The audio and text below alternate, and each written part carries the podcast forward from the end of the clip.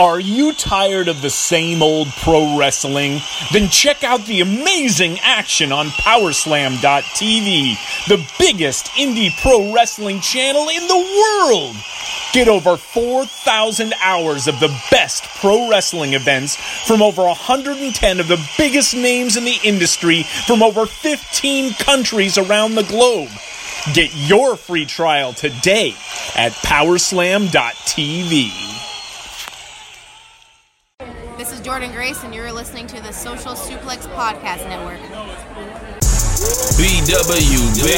This is One Nation Radio. You better get it right. Rich Latta, James Boyd came to give them life. The Blackest Wrestling Podcast has come to kick all ass and drop it six feet if they kicking trash. Word. Let me welcome y'all to something different. And if you dig it, man, you should let some friends listen. We be getting it in. This on the regular dude.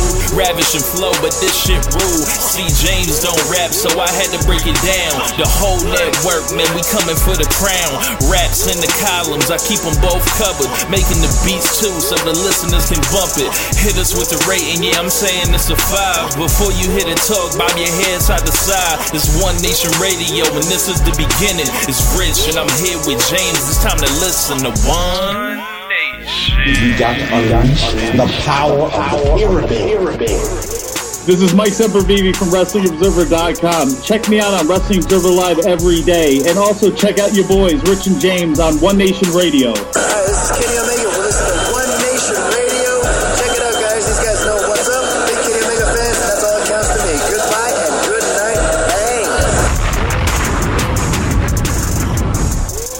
Ladies and gentlemen, welcome to this week's episode of One Nation Radio. I'm your host, James Boyd. Today, I'm doing the recording, I'm doing the production, I'm doing all that stuff. I think the only thing Rich gave this week was the uh, was show list. So, with that said, what's going on, Rich? When is it time for you to put in your half, Rich? yeah, man. Um, yeah, I'm here. Uh, so, um, I got like this whole moving thing going on over like the next month or so. Um, and I don't know, my system had been acting up, and it actually it is sounding a little better uh, over here now. So hopefully, I you know will be hosting the show soon again. Um, you know, or be able to at least. Uh, but yeah, a lot happened this week in wrestling, and I am ready to get to it. So, real quick before you transition to the fake fighting, like, so you say you moving, so you moving to the apartments with Parlay and them folk? Who? Parlay. You know Parlay. yeah, Like, you can say that. Parlay. okay. Yeah, anyway. So, what? uh, yeah, just total goofy episode. So, uh, all right. So, week two of AEW Dynamite. Yes, sir. Where do you want to start, man? Do you want to start with with with Chris Jericho, or do you want to start with Private Party, or do you want to start with like what was like the indie version of um of like an Avengers movie at the end with all the all of the intricate stories put together in this clash of people fighting? What do you want to do? Where do you want to start? Uh, I guess we just start with an overall uh, tone for Okay. week two and everything. Now, um, week one, I was like, "That's a solid as fuck show," Right. right? And then this week, I was like, "Yes, this is a great fucking show." like, like, like I can come out here and stick my chest out about this week, like how uh, how much I enjoyed it and uh, everything else. I, I felt like they did like a lot of solid things. Um, you know, uh, as far as like getting a bunch of chess pieces moving, uh, as well as just doing another well received show that just achieved a little bit higher, I think, um, than last week. And hopefully they can keep it going because it's my favorite thing in wrestling right now. And um, I think you had like three big, like major things on this show. Like you had that private party and Young Bucks match, which is one of the best TV matches of the year. Um, you have Chris Jericho just completely melting the competition and uh, making himself look like a fucking superstar all in one. Oh, you also had, had Darby Allin, like his emergence, like continuing from Fyter Fest all the way to here, uh, and that manifested at the very end uh, after the main event. So as you mentioned, uh, all these dudes running up with all these stories, and you can see them all in real time. All the programs kind of just being paired off. Um, I thought it was very impressive. The show is so well booked. This company has been well booked for the most part. Um, you know, for for everything that has to do with uh, Darby Allin, you know, and his you know trajectory. I was in our Facebook group, like thinking about or our group chat, thinking about like you know how the job they've done with Darby Allin as compared to someone like Shorty Gable, you know. so I was just like, man, uh, and, and I'm really ready for you know Darby Allin versus Chris Jericho. Darby Allin is 22 years old. What? And and he's gonna be like you know on that on the grandest stage uh, against Chris Jericho who's like at another career peak. You know, it's almost like Bill Simmons with Chris Jericho, like when he was writing about all these peaks that Michael Jordan had, these different kinds of of, of eras. I feel like Jericho's peaking again in his career. Yeah. So, what'd you think of the show, James? Um, I feel like I think I gave the show the first episode of, of Dynamite an A, um, just a flat A. This would probably be an A plus, right? Um, I it improved upon some of the things I had problems with, like we had baby faces actually not get their ass kicked in left and right all show long, right? So we also, um, I mean, I've really at this point my only real concern is, like when are the cameraman and the camera director going to get their shit together on these dives? Like when are they going to stop missing every three dives? Outside of that, like this show, and the thing when it comes to booking is booking doesn't have to be perfect and give me exactly what I want. What it has to do is be able to, for me anyway, I'm just talking for me, has to be able to show me a direction and a path, um, in a in a in things playing off of what happened previously to where I feel like my time's invested, and also when there are things that may not make sense or things that um, you can have you can question, they explain it and tie it off in a nice bow. So when you get to the wins and losses talk and all that stuff, and then Neville shows up and and says, uh, "How come I don't have a match? I beat." You know, I beat two big bang or two big bangers. What the fuck? Um, two, two heavy hitters. Buff, two buff necks, you know. yes, two buff men. wow. All right, so uh two heavy hitters is another euphemism for it. Uh and and Neville um beating uh, not Neville, but Pac in, in a beating um, you know, uh Hangman, the Hangman and also Kenny. Um and, and he shows up and says like why am I not in a position to be to have a title shot? What's going on? Like I have as good a record as anyone else. I haven't. Lo- I've only lost one time in all of wrestling in the last two years. Like so that at least explains it away. Where it's like he's getting he's he's a heel is kind of getting screwed by the commission or the powers that be or whatever. Um, you know, the matchmakers, if you want to say, or the EVPs, if you will. So that's all being you know n- neatly taken care of to an ex- to an extent. So for me, like I love this show. Like I think Jericho like blacked out. Um, I think There are people that are saying that's the best promo of his career. I mean That covers I- a lot of I ground. don't really so I can't. I, I can't just like off the top of my head like think like everything that Chris Jericho's done right. I mean, and, as far- and, and easily say like, "Yo, that was definitively it," but Right. it was a career highlight. I'll say that. Okay, well, I mean, the only thing that really comes to mind, and keep in mind, like you watch more Jericho than I did, but I mean, uh, I think fr- the festival, the festival of friendship thing is the only thing that I think that immediately comes to mind, right? So that would be up there. But I, I, like I heard a lot of talk about the love for this promo, and the only only promo I think I um in North America anyway that I think is on par is like Roman's comeback from cancer. you know what I'm saying? Like I don't really know any other pr- promos from this year that I can think of. I mean, I'm I'm sure there are a few I'm, I'm I'm forgetting, but just that comes to mind. That's the only one I can think of. That's the only one I would even think of that's better. Uh, so yeah, he killed it, and it was it's so funny that AEW we talk about how much um, there's so much WCW vibes off of it, but like Jericho in the ring cutting that promo with with Hager and um, Ortiz and or, yeah yeah Ortiz Shoot- and shoot. Santana and Shooting at Yeah. the screen, Yes. and Guevara, like it it felt like an attitude it felt like a Monday Night Raw promo. Like that was like the corporation and that's and he was like Vince if Vince could have, you know, worked at a high level back then. Like it, it felt like it felt like I was flipping channels between Nitro and Raw watching that promo. It was awesome. Um so yeah, like I I mean we can go through it, but like I had I had um I really enjoyed that show between especially the first hour or first 40 minutes of the show. It was incredible. So show opened up, uh, Private Party and the Young Bucks. Uh, they run the videos, and I think some of these videos are from the Road Twos, if I'm not mistaken. But um, they give you like the idea, like the Young Bucks had scoured the country looking for talent, you know, for this promotion, and came across this team, Private Party, who they wrestled, you know, at their last show in the Indies, and signed them essentially.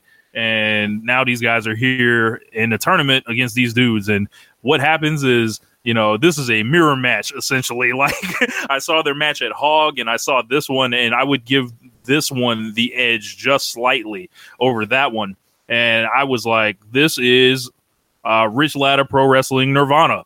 Um, and I, um, you know, I had been very strong on the Young Bucks uh, winning the tag team tournament just because, like, you know, I think they have to be careful about not beating these dudes like and treating them like they're not special.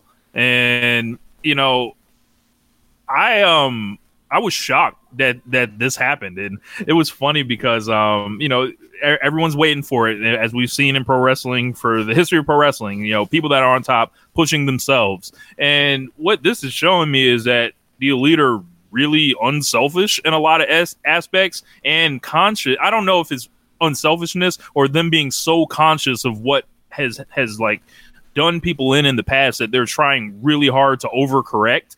Um, time will tell if this was a mistake or not, but. I mean, Private Party got made in the super uh, stars in a night. I could say that. yeah, this is some real one, two, three kid shit. Yeah. Um. So for me, thinking about it, well, especially after by the end of the show, I'm thinking like this is a triple, maybe not a home run as far as putting over uh, Private Party, but it's a triple. It's like you get a team that people like already, um, and already have are already clearly talented. You got them, you know, something. They get to have another match where they get to wrestle their heart off and eventually lose to Lucha Bros next week, right? Or two weeks from now. Um, then you also have the thing of like, look, this is it's all elite, but that's just a name. We we're not selfish bookers. We're not gonna you know turn this into uh, some masturbatory thing to where we pat ourselves on the back for all our hard work on the indies for the years. Like we're actually trying to make new people. And like if you come here, this is almost like the this is almost like the the, the, the Knight Source of War shit. Like if you don't want Triple A, if you don't want you know Uncle Paul, all in, you know, taking all the credit for all your hard work. Come to come to uh, you know AEW. Like this part of it is like we can make you stars here, um, or we will try our damnedest in smart ways. So, Yeah. and then you also have by the end of the night, you're like, okay, so what the hell are the Young Bucks gonna do? Oh, Santana and Ortiz, and also like they jumped them at Double or Nothing, correct? Yeah, or uh, all, all, out. all in, Yeah. all out, all yeah. So it's like you also have a story with that. So it's like they they immediately start fighting with that and all of that. So like that's their direction, and immediately in the same night they lose out the tournament and they immediately have a direction. So it's like that accomplished three major things. So like bravo, hats off to him. Like that's part of like the how smart all of that was at the end of the night. Um, yeah. so I mean, I loved it. I mean, it's a great match. They, they, I mean, I still have my things, my issues with the Young Bucks matches, where it's like, you know, there's a good deal of people, you know, setting setting up to do like spots and choreography as opposed to, you know, trying to pretend that some of it's wrestling or most of it's all of it's wrestling. So like that's gonna pull me out from time to time to this match. But the match is spectacular. So what can you say? Like best match I've seen on TV this year. Um, Riddle, Riddle and Cole, the Gauntlet with Kofi, um, the first Andrade and Rey. Those would be the top four, I think. So yeah, I mean that's that's high praise. Like those are all spectacular matches. Yeah. Um, and it, for private party going forward, you mentioned it. Like I'm not, you know, I don't think they need to win the tournament or anything.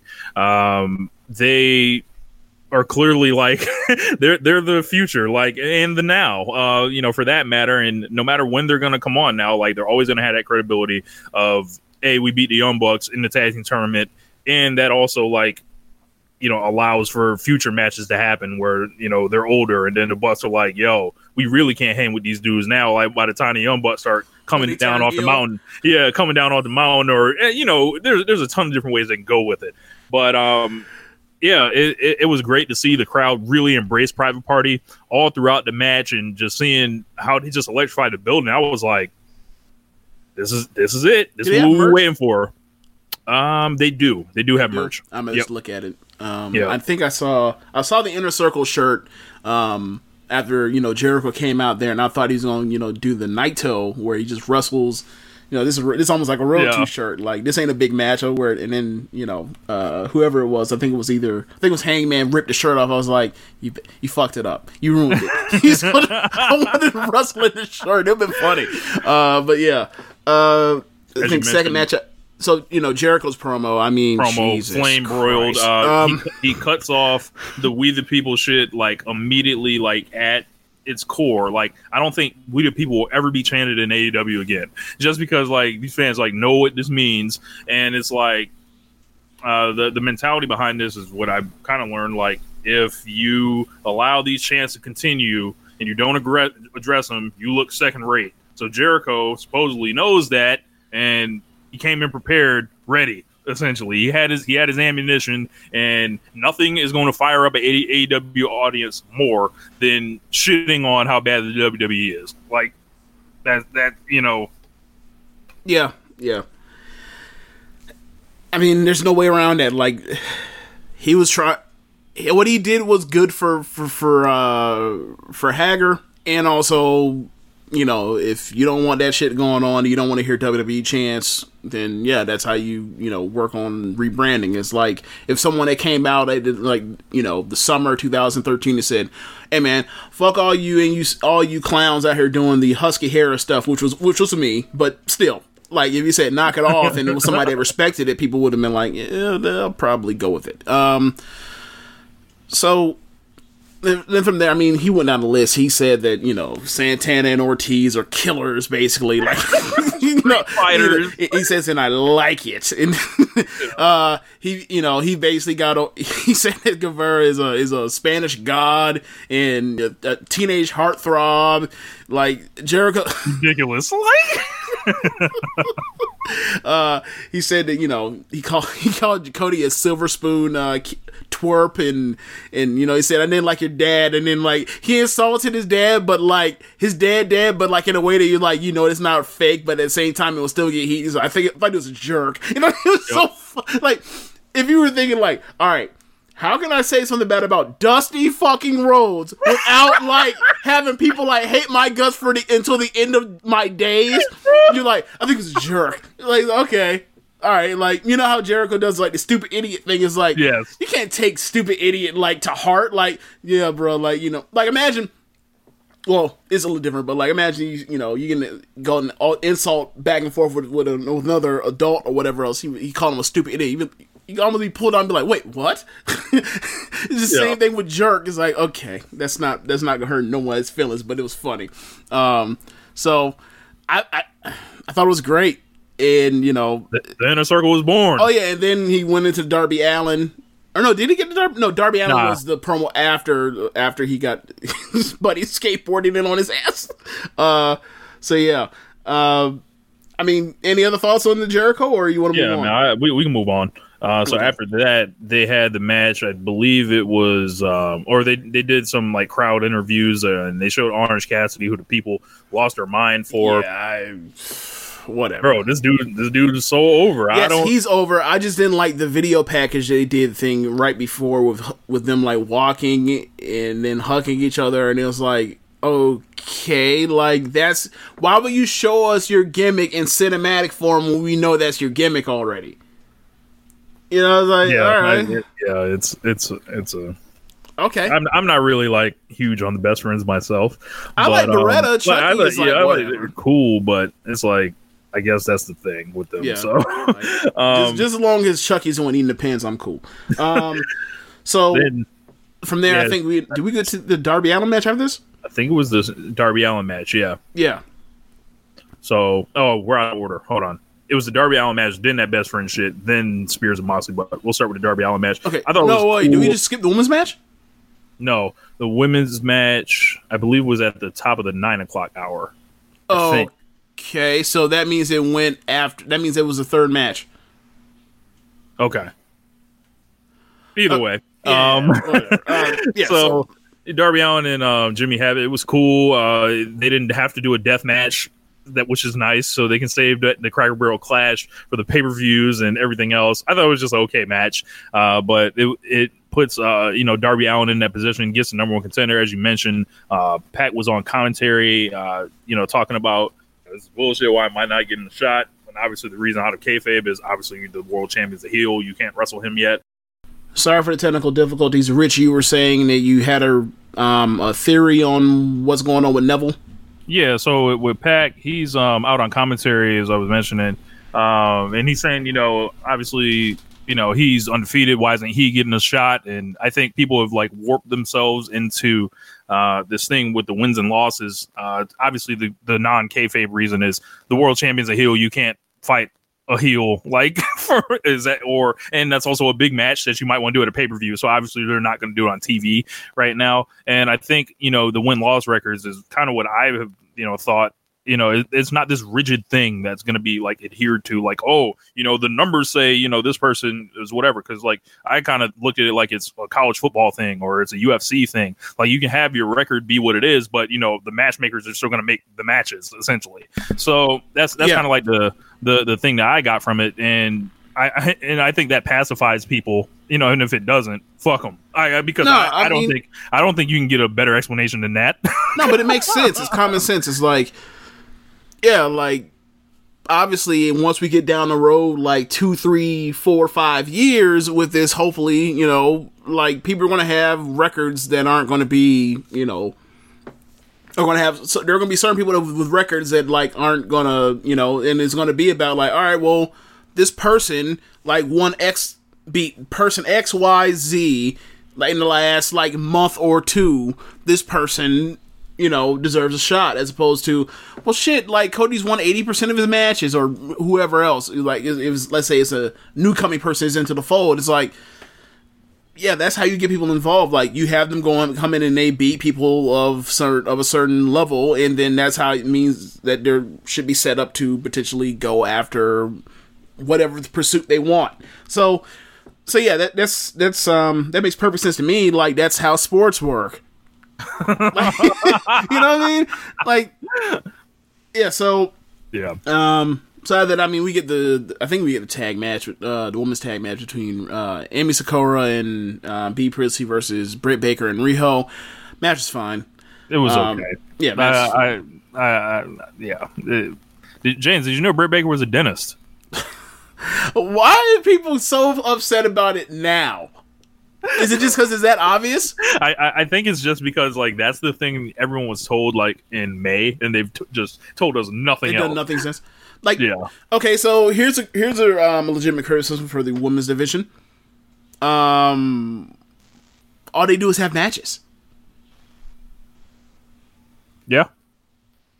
And, and it seems like they, they, they get one match, or they're doing five matches, and then they get one. Yeah, and, I mean, And- and that's fine because they get the matches get time. It's not like they're going like three minutes Yeah, like some other promotions around the world. But um, they use the women as an ancillary division. But yeah, like they um, the thing that's so weird about it is like right now it feels like there's only four women that are like full time wrestlers. It's are on the roster. Like we haven't seen like the rest of you know, you had the women's battle royal and they had, you know, Nicole Savoy and Mercedes Martinez and you know, who you know, and a few other people, right? Like Jazz. I mean, I'm not saying expect Jazz to be a full-time wrestler, but like where are the rest of the, where's like the division of like 12 women? Like I mean, obviously we know that like Asia Kong is doing some type of you know, players coach type thing.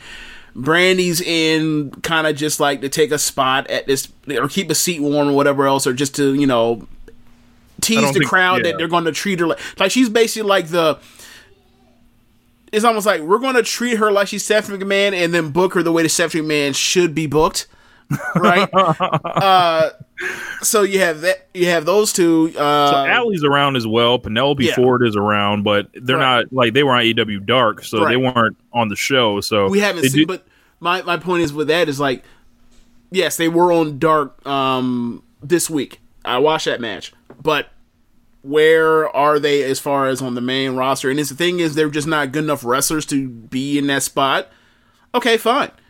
I mean, you're never gonna, you know, you're never gonna have me upset because you're not putting someone in a spot that they're not ready for. Like that's kind of the, you know, um, so so that's cool. That's fine if that's the case. But like, I would, you would think that like as many women as there are around the world, like you can you can import. I mean, hell, your your champions in theory is a quote unquote import. Like we haven't seen a Carl Sheeta since what? Since she lost to at all outright. all out. Yeah, Yeah, it was like when is when is she coming in? Like, I mean, they're I mean they have a roster. She just- has a show. she she has a show like tomorrow, I believe. I Oh, thought yeah? I saw her post, so maybe she'll be in after that because I know she's supposed to be moving to the U.S. soon. Okay, well, the reason why I, I'm kind of wondering is because like you know we we also follow Stardom and we kind of know those dates and and whatnot. And it's like I mean, like Bea Priestley, she's not going to be around in November or um like after like the week after November after uh, Full Gear or whatever. Like she's not to be here. So it's like who's to fill in this void and like when are you to see more faces and then like when are you to kind of get the the roster positioning of what where these women are as opposed to just feels like you know they're all kind of on the same uh uh, still on the same like uh same pedestal i don't want to say pedestal but uh i'm just gonna use that word because Same level, yeah. right now same level yes that would be the word i was looking for thank you uh so i mean uh moving on from there moxley Yeah, um, this is a solid match. Um, you know, I, I like Shawn Spears' entrance, and I mean, he is who he is, man. He's he's here to to to get beat, and I think he's he's fine in that role. Like you know, him he was so strong. Uh, you know, with the character work and the promos with with Tully Blanchard, like it's amazing. They haven't really let them speak either. Um, they they haven't let Moxley speak thus far. They did put That's a coming. promo on. Yeah, they, they they put a promo on you know Twitter about three or four hours before uh, the show that just burned Twitter up. Like when it happened, like people were saying, imagine you having this guy on your roster for eight years and not you know using him and shit like know, that. Like and- mustard in in transients you Yes, I, I was like, notice the lack of mustard, like when I when I when I um sent sent it out, you know. But um, yeah, it was it, it, it was it was good to see Moxley get a solid TV win, and of course, you know that keeps his momentum uh, going next week. You know they they got a tag match built up, and at the end of the match, um, Kenny Omega came out with a barbed wire baseball bat and a barbed wire broom because haha, he's the cleaner. And you know, at this time, uh, you know, it's like they're going to be challenged to a duel. You know, um, but before said duel can go down, here comes Pac running full speed, and he goes upside Kenny's head with the steel chair, leaves him laying at Moxley's feet, and Moxley, being the honorable gen- honorable gentleman he is, turns down uh, a, a dead to rights Kenny to where he could have just beat his fucking skull and it wouldn't have been no match at uh, full gear. so a, a man of honor that that Pat that John Moxley is. Yes, he's a badass, but he's not a bad guy. Um, shades of gray. So I, you know, um, I think that I think that we honestly need to. Um, I think we need to at this point. At this point in time, I think we kind of need to give some praise to Pac because Pac was like, "What is this goofy shit with him and a fucking barbed wire broom?" And he hands the guy that he wants to do this duel with uh, a, a barbed wire baseball bat. This dude's a fucking clown. Let me go ahead and smash his brains in. Let me get this goofy shit off the screen for us. So I appreciate you for doing that, Pac. Now, uh, Kenny, please go back and get your revenge, whatever else. But let's not do this goofy shit. Like this dude is fully like I, I'm sorry. At this point, it, it was a joke from what I saw on uh, or I heard about on BTE when people were taking pictures of uh, the Young Bucks booking notepads, and at one point it said Kenny Jobber question mark question mark question mark. If he was in WWE and he was out here doing sh- the shit like this, and he got his ass whooped like that, we would be like, wow, they've already pulled the plug on Kenny Omega in WWE. Well, Especially difference, after all these L's he's been taking, is looking real bad. I'm I'm sure they're not done with him, obviously, but and I think he has a if he was strong hand in this. he would look bad. Sorry. He has a he has a hand in being booked like this. Yes, uh, one would think. Yes. So, um, yeah, because it was like you know, and he was one of the people I was concerned with. Like, all right, you know, my my mentality going into Double or Nothing was like, you know, Kenny can lose all he wants. Like, essentially, like you know, Jericho should win. Jericho, you know, do whatever you got to do to start establishing the company. But they are walking a fine line. so I trust them to figure it out. They figure most things out, but um, you know, you, they might want to uh, start making Kenny look strong. Uh, it, it would it would be nice. Uh, they mean, do have we'll a tag match with- next week. Oh, also, you know, this coming Tuesday, we'll see that match that people are raving about between Oh, him and yeah. Janela. So, if that's his great match and he wins it, and um, like I assume he did, then you know that's um, then that's that kind of keeps him, you know, um, afloat above water, right? From at least he's not drowning. But you know, some of those TV performances that, like, I think that he needs some of those because people don't like people know who Kenny Omega is because the name is if you fo- watch wrestling like that's a thing but like not everybody has seen him. This is one of those people that's like you heard about like so when he's you know you had the, you had to see my match you had the the Pac match but you, you, people are going to need to see more especially now they're on TV to like to kind of get a, a real um, idea of what this guy can really do. Um, and I don't mean necessarily go out there and try to have a five star match on TV but like him winning great matches like that can hold him afloat as if even if he loses to some of the other name guys right now for the time being because I think I think he probably should lose at uh full gear too.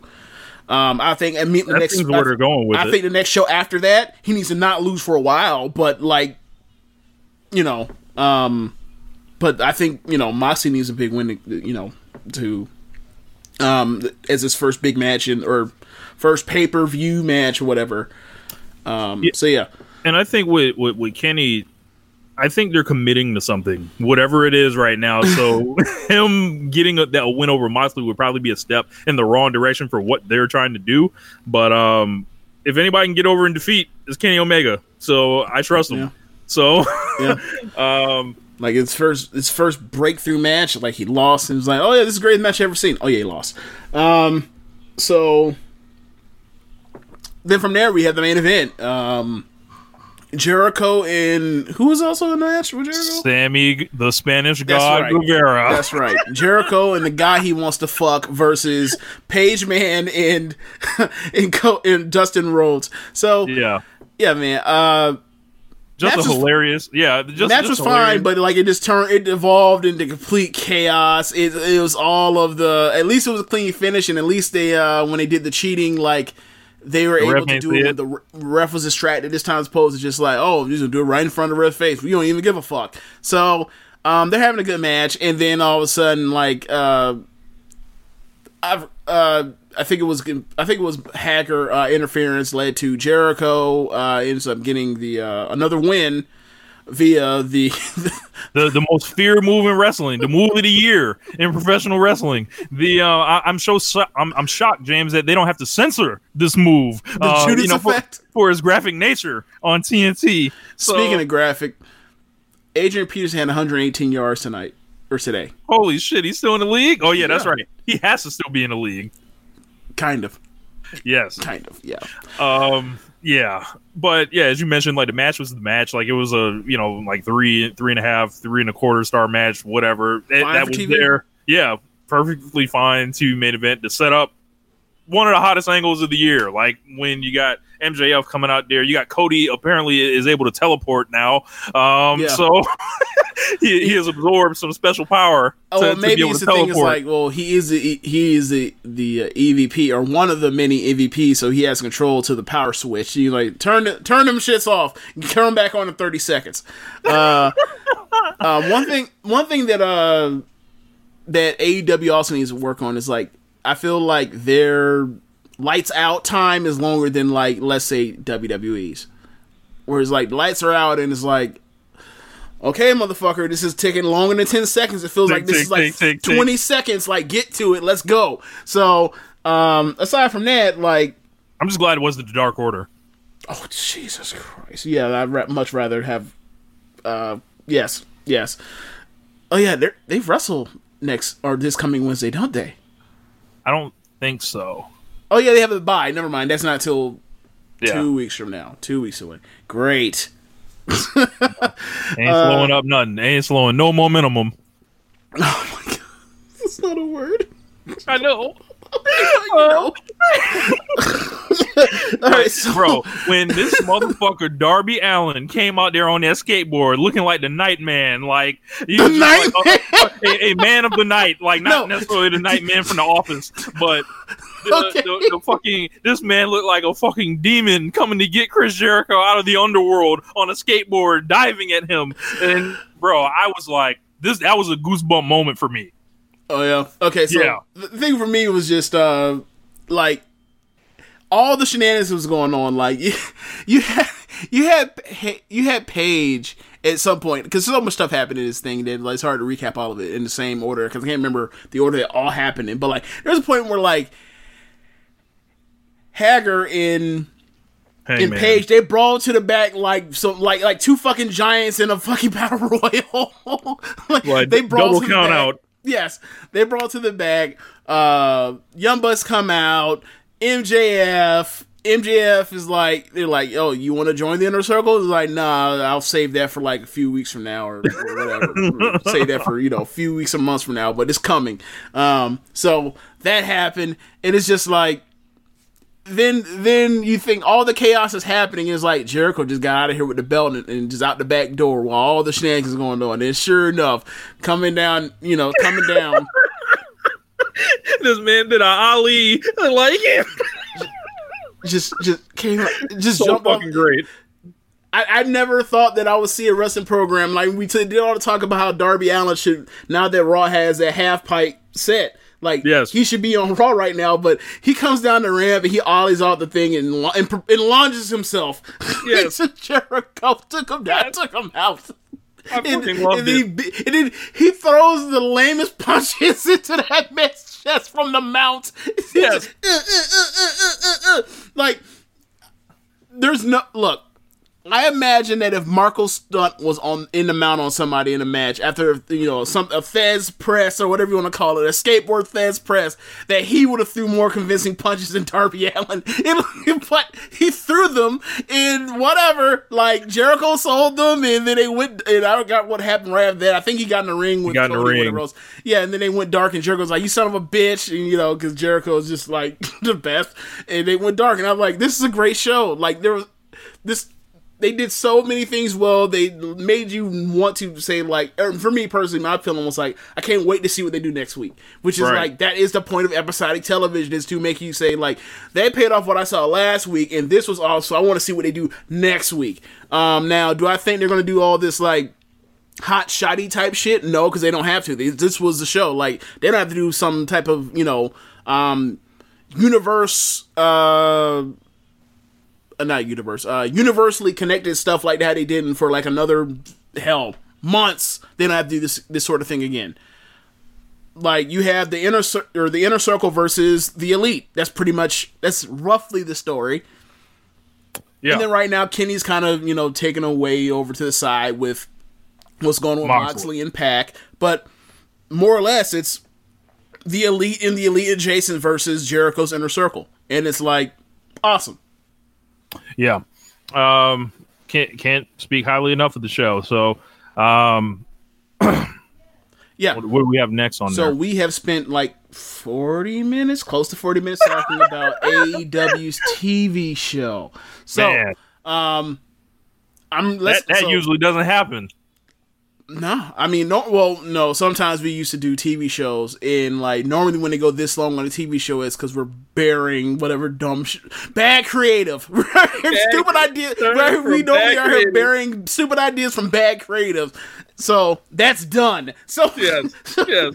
So- so- Happy One Nation Radio. Who knew such a thing existed? Though that that does exist, and, and normally it's whenever whatever that it does exist. Normally it's like oh yeah, like some great show, like a pay per view. Like we rarely ever gush about a TV show like this. Like this was this was the best TV show of television I've seen, or WWE or not WWE wrestling TV show that I've seen since like what. Um, the only other thing I think of is like the the opening round of the uh, Dusty Rhodes Classic this week this year. That's it. When like they had, they had like four All straight tag like tag matches, team yeah, matches are all yeah. like damn near four stars. Like that's it. That's it.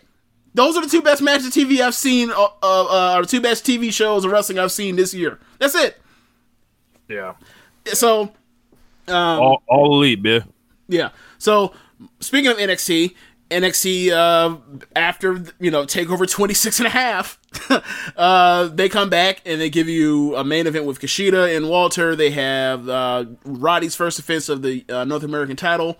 Um, let's see, they have Lio Rush challenging oh, Lio Rush in and winning. Yes, yes, and that was start the show. Did you see that match?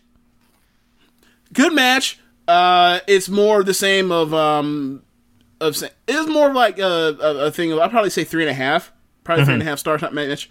Um, he's just spectacular. Uh, it was mostly based around like Gulak just trying to bully him because he's bigger, and then he eventually overcomes. Uh, he works over his leg some, and then he eventually overcomes and ends up hitting um frogs two uh, two frog frog splashes for the win. Uh, like I said, three and a half star match. Um, I'm interested Shout to out to Lio. Rush. Sh- sh- Shout out to Lio Rush for walking back in and getting that belt put on you and, and, and- and upsetting uh, somebody somewhere. Yeah, like I'm just um now he's the perfect dude for if they're going to be on national TV and you're going to have a cruiserweight belt still. He's the perfect person to have that belt. Like he's one of the best because remember we were talking about this uh after somebody was on Twitter like losing it or losing it talking about how Jericho isn't better now is that like there are nobody there's nobody that can talk anymore and it's like I did read off a list of people Oh, yeah, like it was like Cole some- Gargano, Ciampa, Velveteen, uh, New Day, the Usos. Uh, you can look around the rest of the world, right? Like one of those people that's absolutely you can absolutely talk his ass off, Lio Rush. So that's another one of those people that cannot talk apparently, but you know, um, you'll see in time. You'll Yeah. see in time. So uh, I'm trying to think. Uh, I think they brought out after that a there's a match where just Rhea just destroys uh, Aliyah. Just Man, Aliyah made it on USA. this is her second match on USA. Man. Yeah, she lost. Remember that match, that botch fest? Not botch fest, but like that big botch. Oh, that was on uh, the network. Z- Zaya had. Yeah, oh, that, that was network. network, Okay, yeah. okay, that don't, okay, okay, okay. That was a second hour show. Yeah, so um, she was out there. She, they came out there, and it was one of those squash matches that were like, you know how there's always like we're gonna give you somebody a spot, and like they're gonna you know It's go down to a showcase. knee or whatever else. Nah, she like raked her back. She no sold the back rake. Rhea like grabbed her, put her in like an inverted like Texas cloverleaf, and then Cesaro spun her, and then like after that hit a sit out splash from it, and then like locked it on harder and made her tap out. It was like Rhea, Rhea like like I, I remember thinking to myself, if they're going to do, if they ever do a female version of the Shield, Rhea's my Roman Reigns. she absolutely is. So, uh, just just just a badass. You want no smoke, Rhea Ripley. Uh, so I'm trying to think what else is on that show. Um, They had the Roger Strong and um yes. yes, Shane Swerve. Strickland? I'm just calling him Swerve. It's Shane Strickland. I think his name is Isaiah. Oh, Scott. Isaiah I'm- Scott, yeah. Isaiah Scott. He's Swerve. that's, He's yeah, just that's Swerve. gonna, that's gonna take me a minute. dude. Now, last time we saw Swerve, the only time we've seen Swerve on NXT TV is the Breakout Tournament. I think the Breakout Tournament, he put over Cameron Grimes in the first round. Yeah. So, in this Cameron Grimes thing, like you seem to be all over this. he's just a he's just a heel that's dressed as ridiculous for heat. And then like they bring him out and it's like nobody reacts to him in the way that someone that, you know, in the breakout tournament that ended up in the finals should be like reacted to. Like they're kind of like, "Oh, okay." And then like more or less he beats people um for the most part he's been beating people like with his double foot stomp like super quick. And I actually um that that NXT Largo show I went to a couple weeks ago. It was Cameron Grimes versus Swerve, Mhm. and they had a really good match, way better than the main event match um, that I told you about. Okay, yeah. So they, you know, um, they're going back and forth, and it's like you remember, like you forget that, like, oh yeah, Roddy's like, even though he's his technician backbreaker thing, like or backbreaker person. The, the one of the best things he does is like he's relentless and like he's a great striker even though he wears those boots and he's not like you know you know using his shin he's a great striker. So he's in there with Swerve, and Swerve, you know, Swerve can he has different modes. Like he's at he has all of that like unique, almost like uh, almost like makeshift martial arts striking that he does, right? Like he he is like he is Bruce Leroy, like Dragonfly Jones, uh, of, of striking and, and wrestling and he also does like the you know all the technical stuff like we saw the Sabre match he had uh at in New York, right? Yeah. So he just him and Roddy just decided, no, we're just gonna strike each other, and it was awesome. All it is just this sound, this clap sounding off. Like you see, just people's just heads snapping back and forth, hits to the guts. Uh, like it, it was just awesome. And then basically they're going back and forth. It looks like he could possibly put Roddy away. Then the undisputed come out. He's distracted by uh, the distraction by them coming out, and then Roddy puts him away after that, and it's like it looks like Isaiah Scott's somebody, but he can't deal with you know the numbers game, and Roddy won. But like I feel like now, if we were going to do a power ranking for all of the um, breakout tournament guys, which you know the, the breakout tournament guys, aside from like three people, are like they're all just like the new jobbers. Um, like Isaiah Scott would be, you know, number two, number three. Like it's right now, it's like it's only they're only really using forwards: Grimes, um, ACH, uh, Jordan Myles. Sorry, but I forgot his name for a split second. Uh, Garza and now Swerve. Next week we're going to get Tommaso Ciampa versus uh, Garza, but like he Garza's clearly the most over of the four. Like Swerve after this match, like his stock is up. So I can't see. What, I can't wait to see what they do with him next. Like I can't. I want to see him mix it up with some of the other guys. Like Isaiah, like Isaiah Scott versus Gargano would be just crazy, crazy. So, um, I mean, I can't remember what else happened in the show. Oh, you, uh, we had a match between um Dakota Kai and and uh, Bianca, Bianca Belair. Belair. It was a match. It was fine. It wasn't good. It was just fine. It wasn't bad. It was just fine. Like a regular, like two and a half star match. Um, so Bianca. Sorry. Dakota. Yeah. Yeah, so it was like, well, right back to where you started. Like, we will establish you by bringing you back in with a quick, quick win, and then when it's time for you to wrestle somebody that we care about, you're losing again. She's so she, so you know, picked up right where she left off.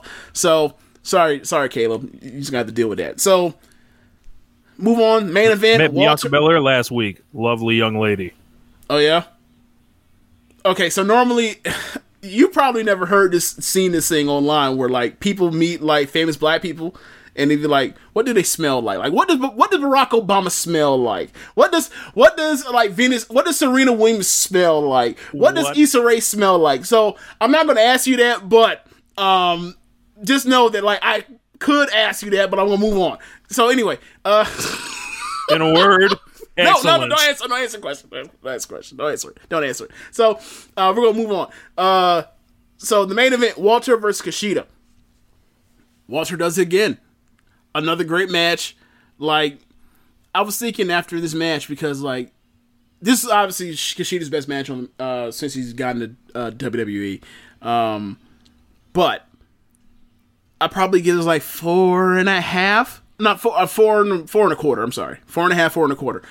It's, it's just more simple Walter stuff. It's just like he might be the best wrestler in the world because like who else has matches this good while doing like the most basic shit? like he chops, he punches occasionally, uh, he'll throw you around. That's he's just mean potatoes. Like in all his matches are great. Um, and I think there might be something where like he just gets so much out of being bigger than the guys he normally wrestles that like they have to fight, have the fight of their lives to stand to withstand him or hold up to him, and he eventually puts him away. That might be the thing, like just easy big man, little man storytelling. Like this is the most simplistic wrestler ever, and this is awesome. So, um, yeah, I'm like, so I was thinking like all of WWE this year. Besides Gargano and Cole, is there anybody with a better three top three matches? Like, cause I'm, you know, you think of uh, the two UK title matches he's had on different takeovers. This match is four and a quarter. Is there anybody else that has better matches? Uh, better top three match aside from Gargano and Cole? Gargano and Cole. Who else? Um, yeah, I think you got to start looking at Walter. You got to start looking at Riddle. Oh, yeah, good point. Uh, I mean, Riddle's got three, three No. strong matches actually. No, he does. He absolutely does. But like, I don't. I don't think he has that one. No, he doesn't have like a. I don't think he has a like a five star match anywhere. No, but he- has got yeah. like four and a halves. he has a bunch of four and a, he has a bunch of four and a halves, and the thing with with um the thing with Walter is he has a three he has a four and a qu- four and three quarters and a five star. Or Mm-hmm. you know, if you do the Meltzer thing, you go over five. He gave that shit five and a half, but I'm only stopping at five. So, um, so yeah, like he he's doing very well on really low uh batting average, and uh, someone made a point that like, you know, he's only in town because he had dates there. Like he's not in Orlando. He's not being taught how to work. He just Wonderful. he wrestles around. He wrestles around the rest of the world. Hey, what you comes going to in, teach Walter? huh? What are you going to teach Walter? Are you going to have Walter in there with the headgear on? Are you going to have Norman Smiley standing outside the ring, like do it like this? Are you going to have William Regal yelling at him to get, make sure he rolls into a fighting stance properly? No. No, I thought you were gonna be like, is, are they gonna put? Are they? Are they gonna put him into that soft ring that people do dives off of on the top rope so they can learn how to work on their flying? I mean, look, Walter. Walter. I only see Walter fly once, and that's when he beat Dumb And with it that splash. That's it. Successful. One. One of one. You know, So, so yeah, one like shot, one kill. right. So I was thinking to myself, like, dude, this this wasn't as good as the AEW show. This was a great show, and like, you look at the month. This is now finished out a a full month of NXT, and like NXT is back on track as far as like being of the quality that it was. Like, let's say after uh 25. Like 25 felt like the energy left that like Cole like Gargano won the belt or sorry, uh Cole won the belt, but like Cole and Gargano aren't doing matches. Ricochet's gone, Aleister's gone, Ciampa's injured. Then they do the breakout tournament, so it's like it just felt like there was no energy. Now, like they're back to doing kick-ass matches all, all the time now, like it was like you know when we this thing got up and running over the last uh let's say two years. Um, so like Is it going anywhere right now? Like where, like what, what's being laid out for NXT? Like that, that's going to bring people back because like just seeing a random? Walter like every week, like is this like a built to be like this this weekly episodic show, or is it just like an all star game every week? Um. Okay, so there are a few there are a few things that are holding it together as far as story. Like you're waiting to see like who's going to be there. So as far as like what's the storyline coming through? All right, so after Bianca beat uh beat D- Dakota, she pointed out that like Rhea is gunning for um for Shayna, and she said, "Look, um, you just got here. We're, we're gonna have to like we're gonna have to see who's the next challenger between." Uh, we gonna bump. yeah, so eventually it looks like they're going to wrestle each other eventually for a, in a contenders match or whatever else. And then, um, you know, especially because you also have Io around, like that might be a three way type of thing. We, I don't know, but like you know, for at least that they put on TV that like they're heading in the direction where they're going to do at least Rhea versus Bianca, you know, to get to Shayna. Um, so that's that's one that's one right there. Um, you ha- you know pretty much you have back. yeah, you have the you have uh next week I think or in two weeks, one of the two. Um, Velveteen is getting a rematch for his NX for his uh, North American title against uh against Roddy, and then after he won after Roddy won his match against Swerve, he showed up, and then they they had Roddy taking a picture with like the you know like the Shawn Michaels naked play I think it's a playgirl picture with like the belt around his Uh, waist. I, I came across that on Twitter. I was not yeah, basically, and then he inclined to watch. he photo he has Roddy has the belt around his waist while he's butt ass naked on the sofa, and then he's and then Riddle or uh, Dream snaps his fingers, and then like it's just a picture of Roddy, a photoshopped of Roddy in that same picture, except the the the belt is gone, and it makes it seem like it's blurred out, but it makes it seem like Roddy has a small dick. So. Roddy's furious because a heel is just acting just so upset and dumb, just like you know the, the uh, undisputed do. So they're setting up that for another match. So they're gonna go, get at it again. Um, you also we're also going into uh, next week part four of Lee Dijakovic. Um, so this is like the rubber match because they're one one and one. Uh, the first match was a draw. The second match, Dijakovic won. The third Hey. match, the, I, I hope that they um take the energy on national television and keep that and, and keep that up because if they do what they did in Largo, my fucking god! I, I tried to I tried to not want to talk about this on the show. I got so pissed, uh, expecting they like sandbagged Lee- on you. sandbag mailed it in 52 cent stamp just completely not trying barely being athletic chin locks like bro i was like i might as well be watching corbin. Like it, Oh, it, it, it was it was that bad. So hopefully with the national tv the, when the red light comes on Yeah. uh, those two will go ahead and Yeah. do something. Yeah so so yeah that look forward to the best of four uh or the the sorry the tr- the, the fourth one. Um and then you also have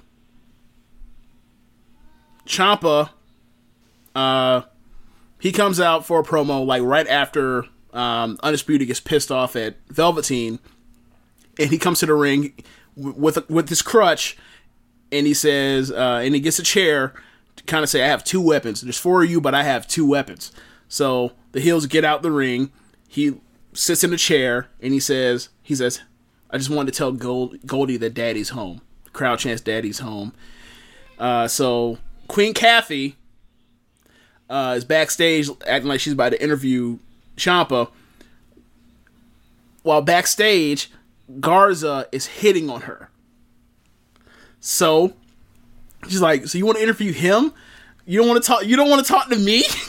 Look at me. What's wrong with you?" So, uh, Ciampa comes to the back, and then uh, Garza says something to him in Spanish, and then he just knocks. He just knocks his ass. Like hits him with a forearm shot. He bounces off the wall into the floor and just melts down to the floor. And then uh, Queen Kathy uh, asks, "What did he say?" and then uh Ciampa does like Kevin Owens Triple H comedic timing. I don't know, and then walks off. So uh they're having a match next week too. So like that's their TV. They've been they've been doing like they're doing week to week stuff right now, and like clearly like in the next week or two they'll be building towards whatever takeover ish thing they're going to do next. So like that's kind of that's kind of how they're doing. Like they're kind of doing doing week to week TV to build, and then eventually like when they get like a f- couple weeks out, and that's when they'll actually like put the programs in place.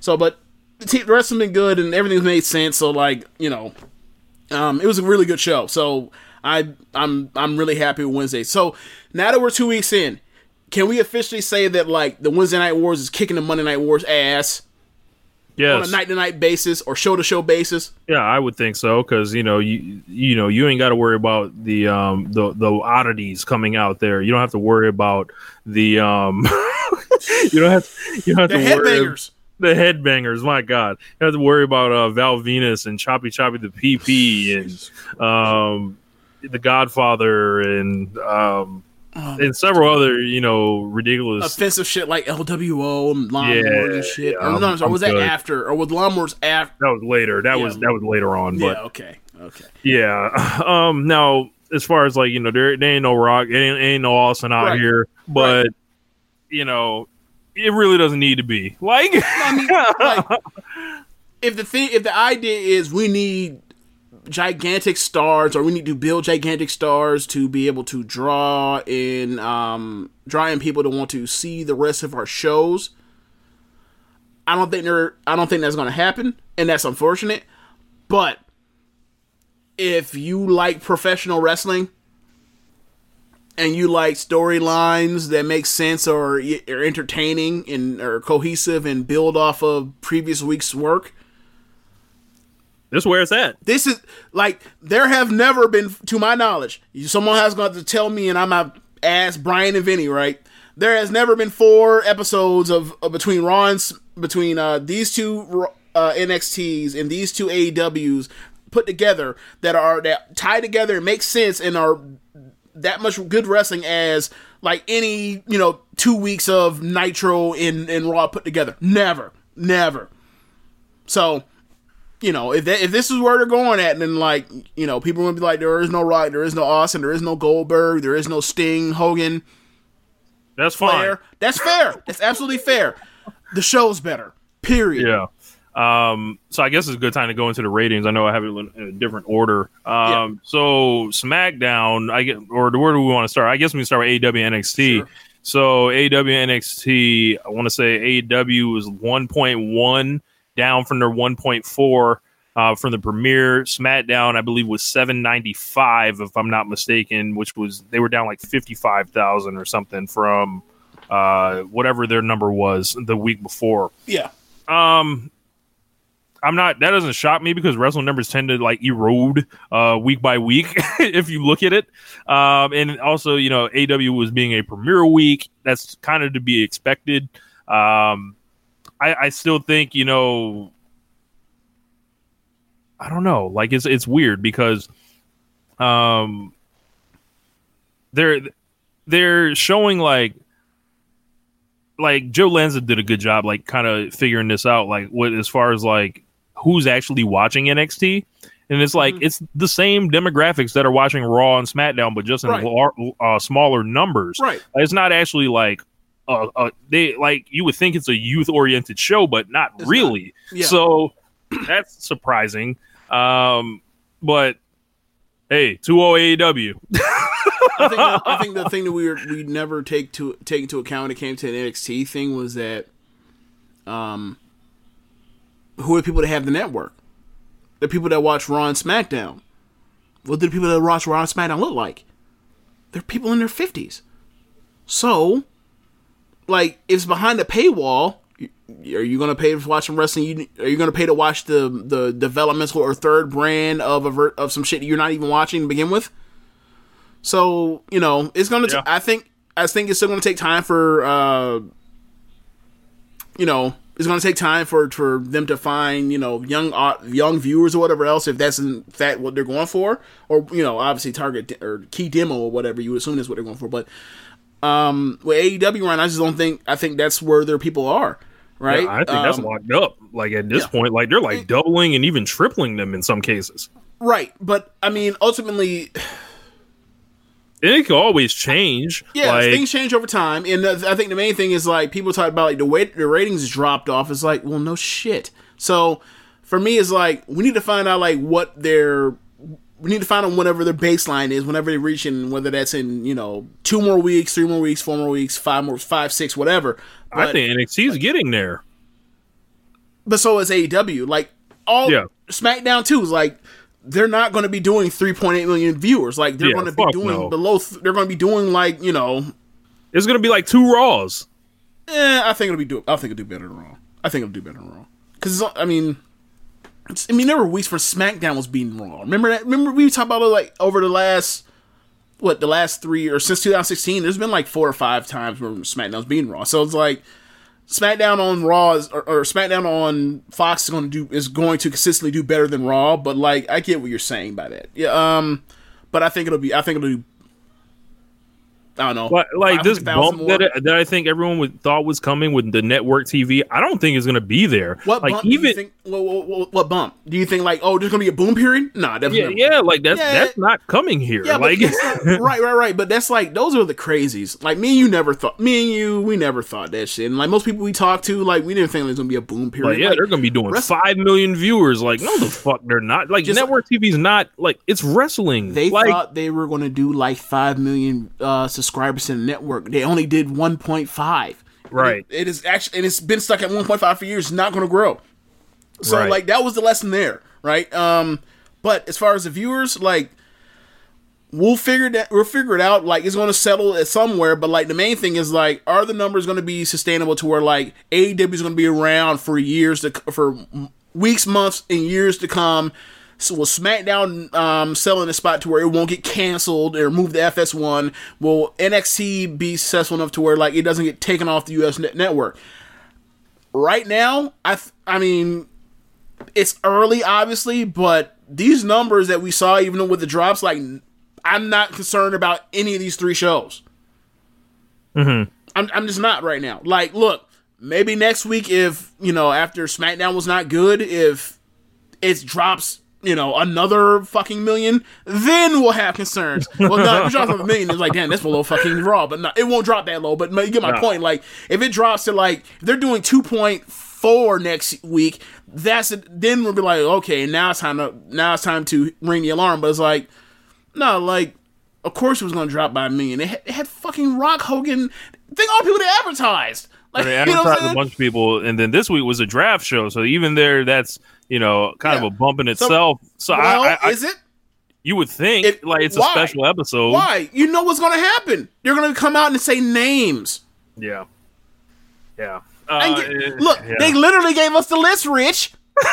we'll get to that in a minute. But um, yeah, I you know, I, I just you know the rating song is like hilarious, uh, and a lot of you know the way people digest these numbers. I You don't. you, you don't watch. You don't follow it week to week. You don't. Yeah. Uh, you don't follow week to week unless there's like there's some gigantic number that makes it like. Wow, they did a they did an all time low. Wow, they did an all time high. Outside of that, like you look for the trend, and like ultimately, like you're only concerned of my only concern with ratings is I don't want none of this shit like the stuff that I care about. I don't want it being you know kicked Canceled. off air. Like I don't want that to be canceled. I don't want Raw SmackDown canceled and put on FS1. Right? Like I don't want NXT like back on the network necessarily. Like I don't want AEW to have to fold close up shop. Like so as far as I only care about the rating as far as like, is it in the road? Like, it, do you keep the car in the road? Okay, thank you, Junior. Thank you for not crashing the car yet. That's all I care about with the ratings for the most part. Yeah, and like for AEW is especially important because that's literally how their TV deal that this is going to impact their ability to get their next TV deal, and WWE as well. Uh, as far as like you know keeping good ratings, but AEW even more with that ad split that we don't all we don't quite know all the numbers on. So I think if they stay in that range where they're like 900 to like 1.4 as we saw that peak, I think that's awesome. Yeah. So another thing is like we're two weeks and we're still seeing it, but like it seems like Fox and TNT are are both heavily invested in make hoping in helping these shows out with promotion. Like so, you know, that's going well. Like once the, once the promotion stops, that's when you're like, wait, what's going on here? And so far, through two weeks, they're still doing it. So I'm, you know, I'm I'm still happy. Yeah. Uh, so uh, where do you move from there? You want to talk about the draft? Draft. Oh, gosh, yes, this is ridiculous ass draft. Um, Okay, so, so you, let- you watched it, right? Yeah, I watched SmackDown. So okay, so the draft was set up in a way to where they can have their cake and eat it too. They're going to do a sports like draft, but they're going to split the roster in half and say that only um, this particular half can be drafted today is eligible to be drafted today. This is so bullshit. This particular uh and this other half will be drafted on Monday as a way to where it's not like you know you tune in wrong. You're watching the you know the third round. That's, Yeah. that's, that's basically how they did. That's They what they're trying to make doing. it yeah, and I mean that's whatever. It's fine. So, but I will say after the first two rounds of this draft, you're kind of like you you're like, dude, how do they have like almost every wrestler under the sun and it feels like they have no depth.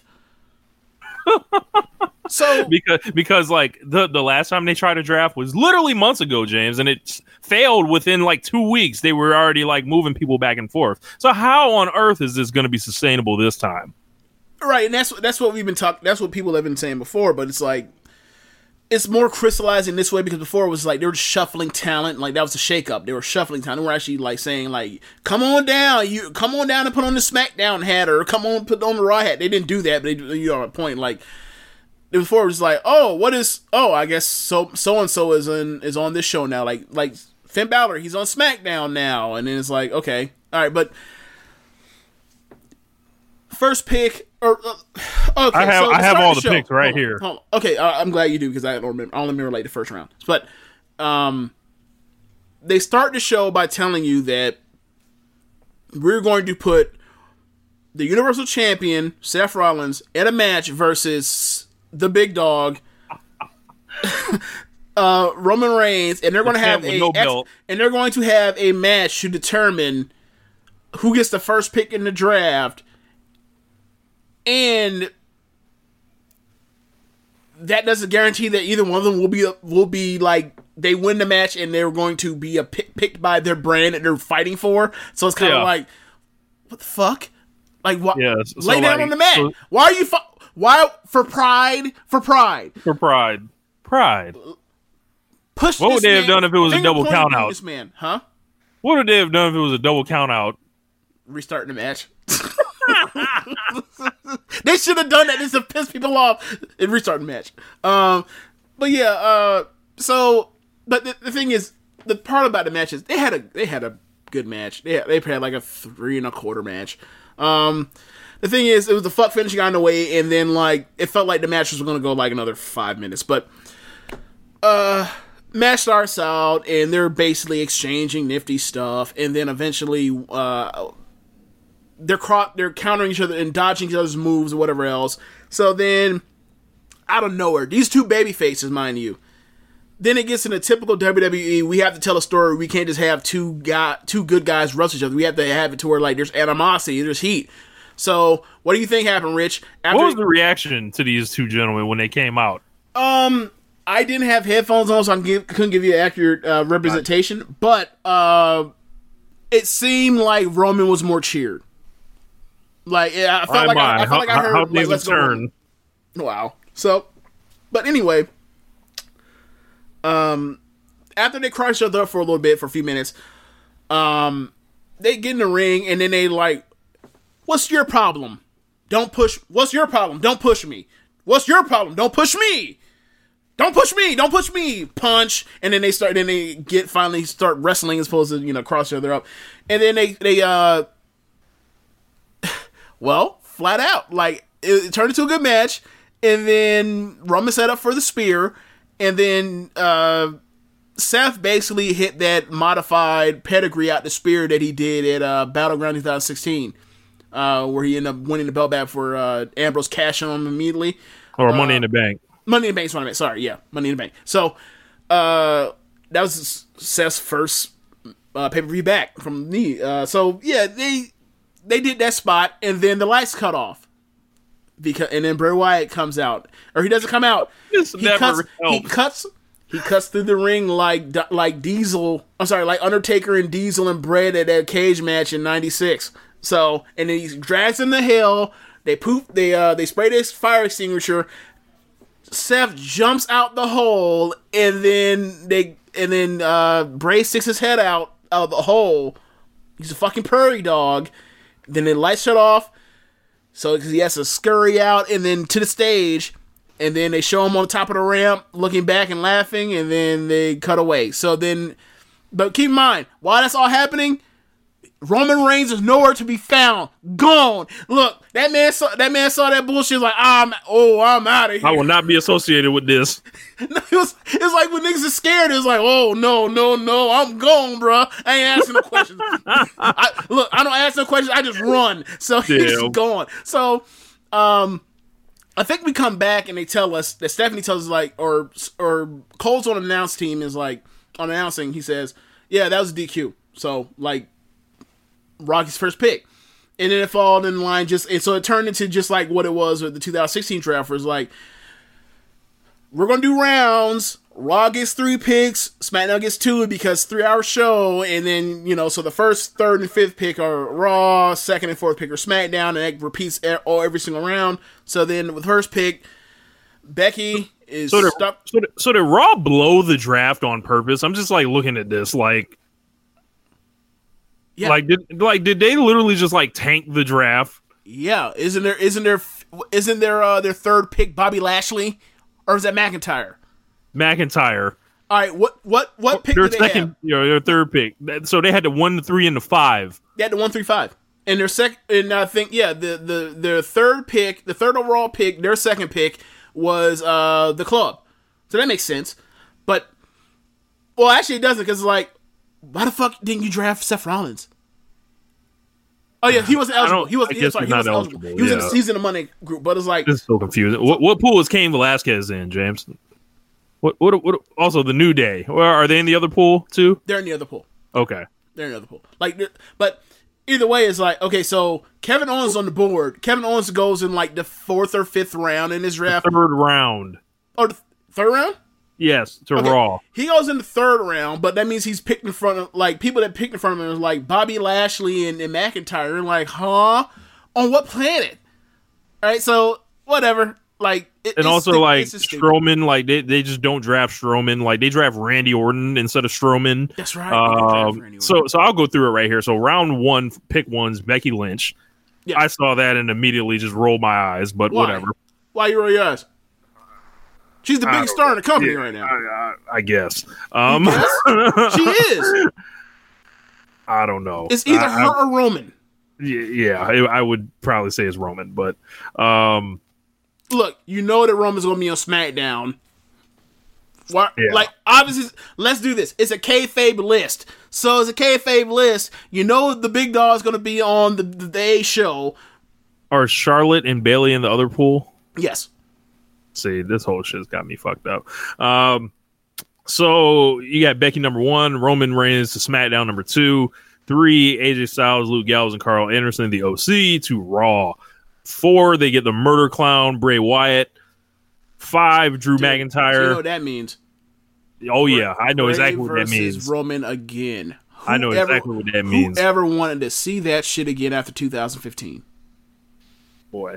Um, number six, Randy Orton. This is ridiculous. Randy Orton should not be going this high, but it's He's Randy a Orton. 14 time champion. So whatever.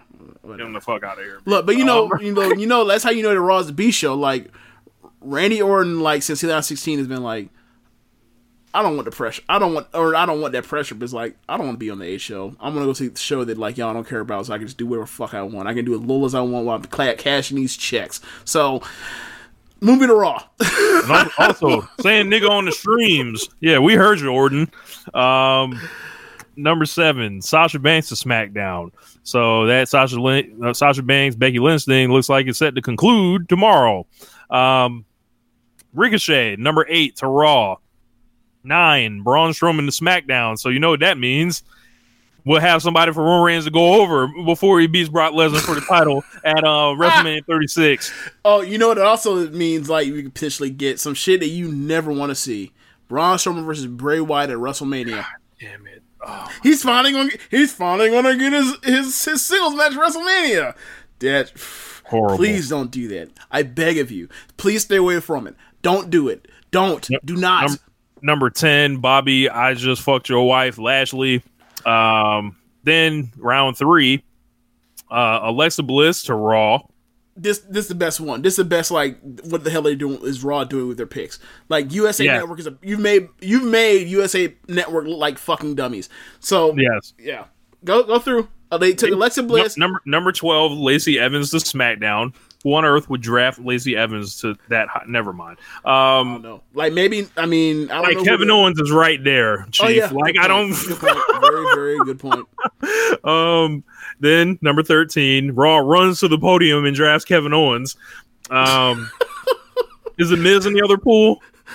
yes, and you know what that means. Like actually, you know this is gonna be the first time that like I would assume that Miz is gonna still be on Raw because of the the uh, the synergy of him being on We'll having see. Miz and Mrs. and also being on uh, the the uh, the Raw. So it's like okay, Mi- Many things that are expected to make sense often don't in this right, company. right. So I agree, I agree. But if SmackDown, if Miz is up on SmackDown, then you already know what's gonna happen. With Kevin Owens on one show and Miz on the other one, you already know that the show that Miz is on is gonna be the better show because we have gone through four years of this now, and every fucking time Miz is on one show, Owens is on the other. Owens is light years beyond Miz as a as a performer, as a wrestling act, but for some strange reason, Miz is always on the better show. I don't know how to explain it.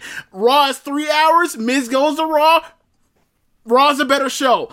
Raw he comes back to SmackDown. It, it makes no sense whatsoever. How did I remember the first shake the first shake up after WrestleMania 33 when it, it basically like SmackDown after SmackDown had that great run from the draft all the way to WrestleMania 33, and you're like, all right, so basically they had the same roster except they traded Miz for Kevin Owens. I can't wait for this Kevin Owens and AJ Styles feud. Boy, was I fucking wrong. Yes. Just completely off let's, base. it- let's let's have Kevin Owens go out there and headbutt uh who Kevin Owens I was like uh oh my god. That was later on. Vince was like 72 when he headbutted him. Yeah. Yeah. Fuck is Vince doing? Maybe he ain't recovered since. Oh. Like this is this is this is a CTE No, no, no, operating no, no. with. Gotta remember, Jenner was already champion for that headbutt. We can't blame that on that. Oh, okay. we can't we can't blame that on that. We can't. But anyway, let's back to lecture at hand. So it's like, please, please just put Miz and Owens on the same show. I'm tired of already knowing what show's gonna be the better show. And obviously, like, you know, for me, I'm gonna be watching SmackDown anyway, or if Look. I if I'm gonna watch these shows, it will be SmackDown because it's two hours. Hey, So- if you watch Raw only, you're a cop. Dude, who's doing that? Like no know, one I know. you know me you know me we don't do the favorite shit like we have we have people that we like and that's that's pretty much the gist of it and we because all these people are talented right all these people are talented and try hard but if you are only wa- if you're gonna watch this three hour b show raw only. because for look i love becky if Becky has a good segment or or whoever else is on that show has good segments, good matches, I will find out. I will I will hear about it. and I will watch it later. I will not be unless there's like some special edition of Raw. I will not be watching that shit. It's three hours and it's the B show. I didn't want to watch Raw when it's three hours. It was the A show. Not doing it. Look, I've been I, on. You know, me and you have always kind of been like rooting for SmackDown against Raw and wanted to be fair. Raw, I suppose it is two and three shit. Um, but now that SmackDown is two hours, it's the A shows on Fox, they're gonna pump whatever into it. Like, I'll probably be watching that show until Vince really, you know, fully, you know, fully sports entertainment's it up. But like, I'll You would think that's what that's coming. You would think that's coming now, right? We'll right? see. We'll see. Especially when you have, you know, Bray Wyatt. Like he was like, yeah, we want the sports. Yeah. We want the sports presentation. Let's put Bray Wyatt in the in the in the fucking uh, serial killer's mask on the show. Yeah, that that's yeah yeah. You know, Braun Strowman flipping cars and ambulances and tagging with kids and, and shit like that. Like, Yes, and Roman Reigns fresh off of a fucking murder mystery. sports like Phil. oh, I'm sorry. Uh, uh, uh, sorry, a a, a uh, attempted murder mystery. Sorry. Yeah. So, um, Number yeah, like, 14, Yeah, the, get the, the, the revival. Yes. Um, fine. That's Number- fine pick. number 15 natalya to raw so um it was like they they, they started like trading women picks back and forth Oh, I we haven't gotten to it yet. yeah All right, what's the next round? Round four so we've got the viking raiders being drafted to raw so raw starts the rounds with the picks again Yeah, yeah. um then we've got the lucha house party on smackdown being and, drafted and and Cole referred to it like brought it up by saying, "I love the luchas." Everything has to be branded. They're not luchador. Can't be luchadors. They're luchas because we don't own the word luchador. We haven't patented that one or, or trademarked it. Like we, but lucha house party, so we'll call them luchas. Boy. uh number 18 nikki cross all by herself Which makes no fucking sense. That's the that's the one I was waiting on. Raw. I'm sorry. Yeah, Raw with their second pick in this draft, with their Pacific second pick in this draft, they took AJ Styles, Luke Gallows, and Karl Anderson together as the OC because they're a faction, a team, they're an act. And then later in this, in this draft, they take Alexa Bliss, but not Nikki Cross. And then with another pick, they decided to take Nikki Cross. I guess US, USA Network just buffoons. They're just they're just dumbasses. Well, They don't know how draft drafts work, even though they knew how it worked when they with their second pick. Yeah. Um so I my initial impression was, oh, okay, they're breaking them up. But I'm like, why can't you draft them together then break them up? because they're not. When it happening, it was that's around this time or a little before, like uh, probably like I think this third round is when they realized that oh shit, All the our- our all fucking leaked. Our list is exactly what the list order was, so we have to flip a couple things around to make us not look like complete dumbasses or completely like uh you know left hands not or bad bad communication between our our, our gigantic corporation. So that's when they switch they start flipping up. Like uh I'm I listened to the SmackDown review on um Fightful and then Sean, Sean Ross Sapp said that like yeah like we found out later in the middle of the show that like the list is the same fucking list, just like everybody else did as following thing company, they can fuck up a cup of coffee. I swear. something if something can go wrong, it often will. I mean, I wasn't. I mean, I heard that the list leaked, but I was like, I remember looking like at the first round, and I was like, wow, that's the exact same order the first round. Wow, this is a whole list. That's crazy. But I didn't look at the rest of the list see what happened. But Yeah. then, like, once you see like Alexa Bliss and Nikki like both drafted the same show, it was like, wait a second, what's going on? So I looked after that, and I was like, okay, so they moved Kevin Owens up. Kevin Owens was supposed to go like in the last round of that show Wow. and they moved him up to about where he, you know, closer, wave more of a representation of what she, he, she, or he represents to the company. So it was like, it's weird. And that's almost like they did that same thing with Kevin Owens at in the 2016 draft, where I think he went 10th overall. And it's like, Yeah. he should have went in the top, you know, six or something like that. So, really so ni- 19 more sports uh like uh you know stuff with heavy machinery you know gyrating and all this other foolishness that, o- that otis is into Look, I mean, they're a good tag team. They're over.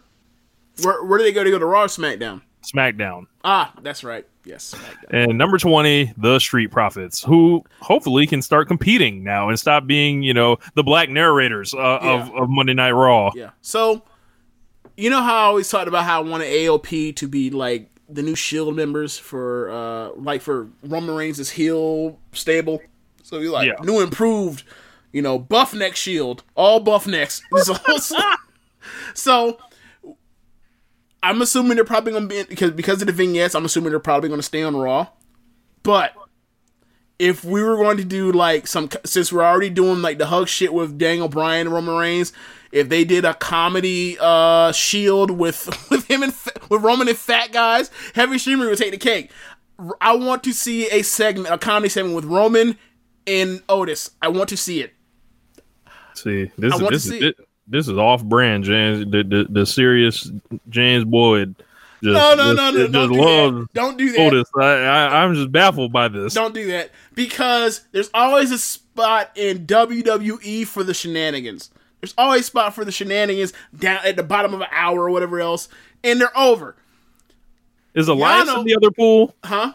Is Elias in the other pool?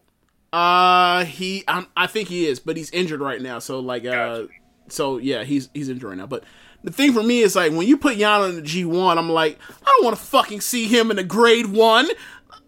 Who wants to see that? Everyone. Okay, sure. Yeah, yeah. As he's out here sandbagging everybody's fucking ratings and whatever, whatever. And then it's like, oh yeah, we're gonna put him in. We're gonna put him and Taichi in the same block. We're not gonna separate the foolishness. We're not gonna break it up.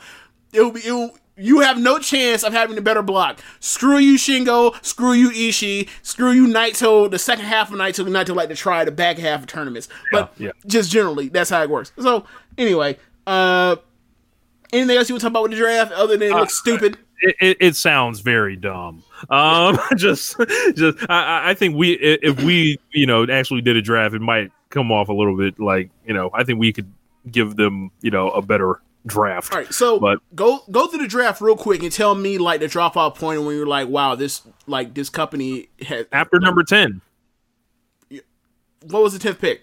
Bobby Lashley. Ten right there is when you're like, wow, we have no depth. Yep, you're right. Yep. So And Wow. something Kevin Owens should have been higher, but you know, of course you should have it- hired than fucking Lashley. Yeah. Where did it's where did weird. McIntyre go? fifth. Yeah, there you go. yeah, that's that was overreach, but Yeah. um, yeah, it, it would be awesome if like they could do so I- many cool things with like the concept of a draft. If they had anyone that had a clue about how actual drafts work, Yeah, and like they, they could have been for weeks, they could have been setting this up with like shows on the network, like like they could have done draft styles, who you know going into the draft, who's you know peaking, who's they could have wrote it's fake. They could have wrote storylines into everything. They could have had SmackDown trading picks. They could have like been offering people and like, you know, they could have done a lot of stuff. Like, to be fair, they did mention the potential of trades, and I'm assuming that's going to be after the draft. So that's there, and then also with the free agent and everyone thing, that's not drafted is a free agent. Right, right. So there's gonna be intrigue on that. Like, it's, as opposed to there's being one Heath Slater, there's gonna be like five of them or some shit like that. Um, you know, like either way, like those free. I think I think they should make they should make use of like at least two of them as a storyline. Like, look, I was lo- overlooked, and now look at me. I am now the insert whatever mid card title, you know, or tag team or whatever else. Like, just Slater them. Like that worked for Slater. Like they still some of those I got kid shirts. Yeah. Um. Look, So- Slater getting these checks. When's the last time you seen Slater wrestle, bitch? So I don't watch Raw and SmackDown, so that's Well, no, no, okay. yeah. When's the last time you remember any, ever even, hearing about him on a review on TV? I think he may have been like backstage with Brock Lesnar or something, and then Brock like it, it was talking, something. are you talking about the I don't give a fuck about your kids or I don't give a shit about your kids? that might have been it. That was like 2018.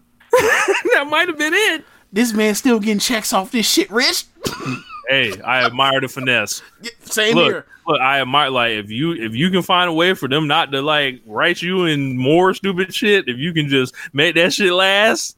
Yeah. Where what pool is R-Truth in? Is he in the other pool? Yeah, he's in the other pool. Okay, so so it look like the, the the raw pool is like where all the questions will be answered. Where will Daniel Bryan end up? Because I do not want Daniel Bryan stuck on this three hour raw. Better yet, better yet. Now, Corbin, he got clowned by Becky and Rock on the first episode on Smack on uh, on Fox. He had the match with Gable, the fourth match on Fox.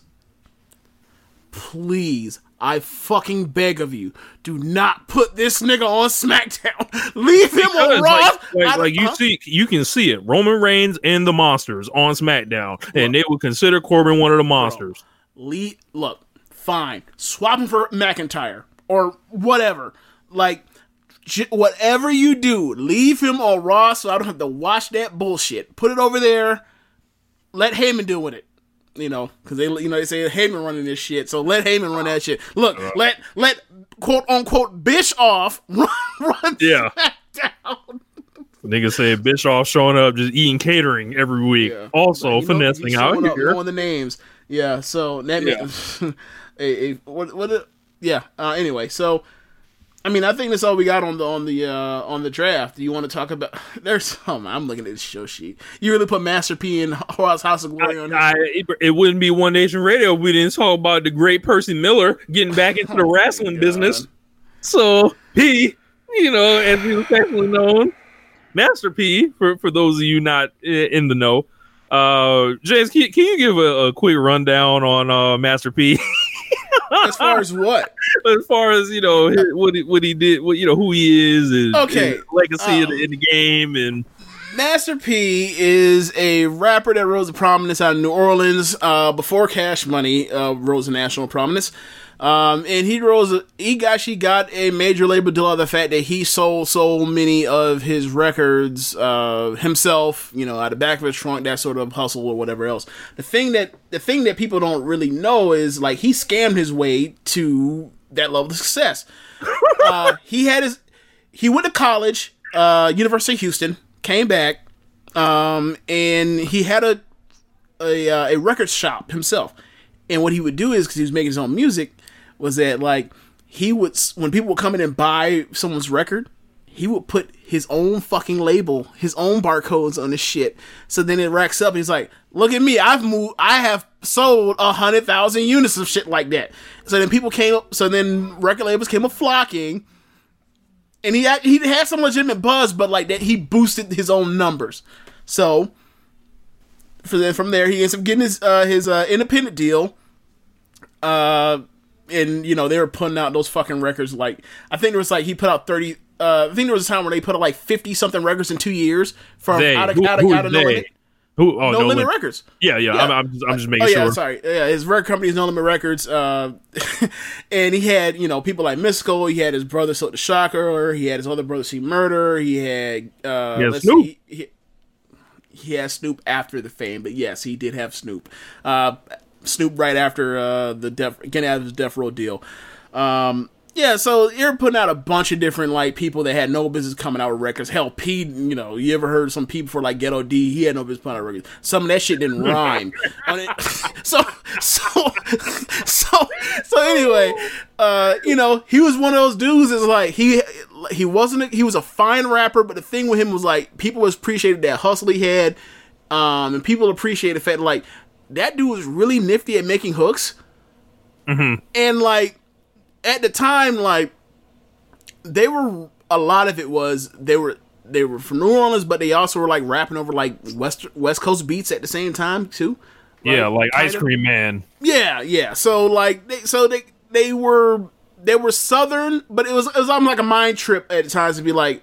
Why is they? Why are these southern ass niggas rapping over some shit that sounds like you know Dad's corrupt with a god on or something, right? So, um, so yeah, like that's he so from there he had so much success he sold so many records they sold like they sold over 100 million records and like the thing is like they were just putting out those things like Quick. quick like they like i said like almost two years to put out like 52 records uh albums and stuff so like i mean they all like had different collabs like um there were like p was in two different groups and like so for example like there was a group that was like uh i can't remember the names of the groups but, True. like, TRU was one of the groups, and there was another group where like all they did was swap out like C-Murder for Mystikal, and like that's a that's a group of its own, but like yeah, it's, but it's still like uh Silk and, and and P. So it's like it was, it was crazy. This man So, was getting his hand in multiple pots. yes, and like another thing is like he he ended up getting a Pepsi commercial too. Like so that's it's so weird. Like yes, he was getting he, he was getting a Pepsi commercial in like time. 2000.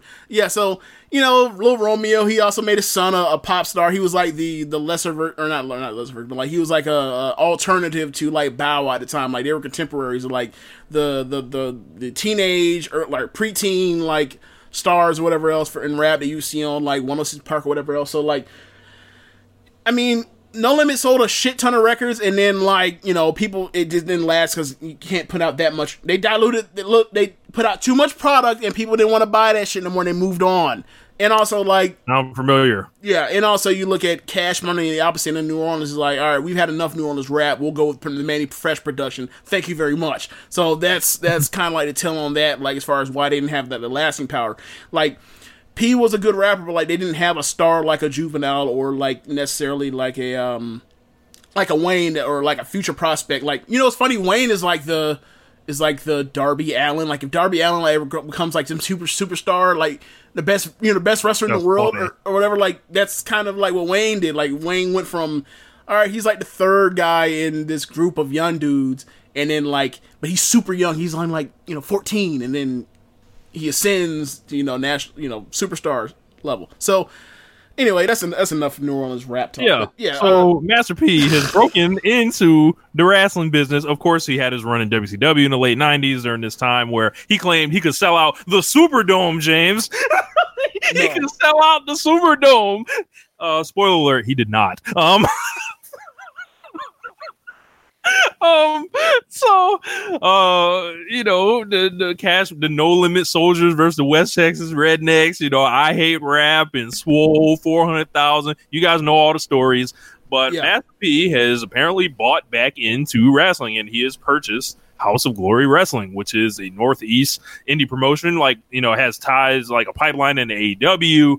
Um, and it, you know, he he made some. Somebody caught him coming out of somewhere in New it- York. It also has the pipeline to some of the bigger po- wrestling podcasts in the world, like Solid Monster and uh, JD. JD. Yeah. So Yeah. That's So- also interesting. Yeah, that, that is that is funny. Um, so JD put out a tweet, very excited about the uh, Master P acquisition. So, Wait, JD said this? oh yeah, he's he's all in. So I'm going to ask you a question, and my question is this: Over or under five, four and a half Master P songs that JD's ever heard in his life? Under zero. I'm sure he's heard one. Okay, he's probably had to have heard one. I would say There's no way he hasn't heard uh, "Make Him Say Uh." There's no way he hasn't. you have to have heard make him say uh. If Right. you're in, if you're a human with a pulse, you've had to have heard that. like so. That's so that's one, Okay. but like I'm just saying, That's like one. maybe, maybe I could have been for down. Maybe say like he hangs around somebody out there. Maybe you heard about it. About it. Maybe. Maybe. You think you heard he did that? You think you heard Hell that? no. All right, let's move on to this piece it ain't my fault. Now, you did not hear that either. So Oh, ain't no way you heard that. They ain't um, got P on it. Well, actually, no. P's on the P's on the hook or whatever. Or he's doing uh, the talking. But Yeah. yeah. uh, you think you heard somebody's watching me? Oh my god. okay, so it's it's cool to see. Master P said Vince McMahon, watch out, you know, whatever. So Wha- he said what? He said some shit about Vince McMahon need to watch out. You know, I'm getting in ra- back in wrestling. I'm with House of Glory. Uh, so who knows how this is going to continue because uh, House of Glory was owned. Uh, I think Amazing Red was a trainer, so he's going to need to get like a trainer going. Uh, for him to to make some noise in this, and I w- actually had seen you know some other folks talking about it. And what P's going to need to do, he's going to need to invest heavily in the aesthetics. He's going to invest in training for you know whoever his trainer is going to be to to get this shit popping, and then figure out like they, they have a nice building. We were there over WrestleMania weekend. It- Yeah, whether they have a spacious that, building too. yeah, uh, whether you're going to upgrade like the, the look of it, and we already know like you know the plugs like they've already been on. They have a road to get on FITE TV. Of course, they have like you know there's a pipeline for AEW, so that might be you know. I I think Tony Khan and P need to link up at some point. Just you know, I just want to see it for, for, for the culture. Like that's know? where that like that's where Sadie Gibbs should be wrestling at. Yeah, like that, like you can send some, some in people Ward, out in Wardlow.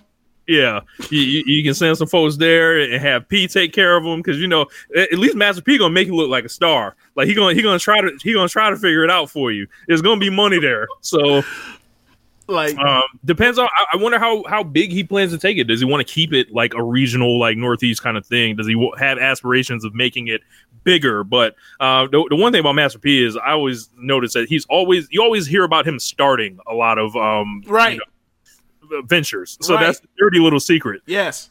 And then you know they might not be around. Do we you want know? to talk about no limit uh no limit agency? Oh my god! Do do we want to talk about Ricky Williams? Do, Sure do we want to talk about that? Sure thing. P was doing so much hustling in the rest in the music game that like he decided I hey I'm going to get in a sports agency or agenting and he Way ended before Jay Z. yeah way There, there's a, look. There's a joke that's like, Like- uh, Master P is everything you think Jay Z is. he, he he done done it all. okay so wait wait This is in like now, now I say this being this is in light of Jay Z's recently recent ro- dealings with the NFL and everything like that, and B, P being so self sustained, so black owned, and so like you know independent. Like this is you know e- e- what everyone says Jay Z is. A lot of people think that's what actually Master P is. That's you, further. you know I've heard people say that about him and Diddy I've never heard anyone say that about him and P I've never bitch okay so all right so um oh shit okay Ricky Williams. okay, so back in '98, Ricky Williams was a Heisman Trophy winner. Uh, he was expect, or a lot of people thought he was gonna be the first pick in the overall pick in the draft. He ended up going th- uh, top five. Um, so he's a he's up. Uh, oh my god, I forgot what ridiculous thing it was he did, but basically, Ricky if you know anything about Ricky Williams, you know like not everything is.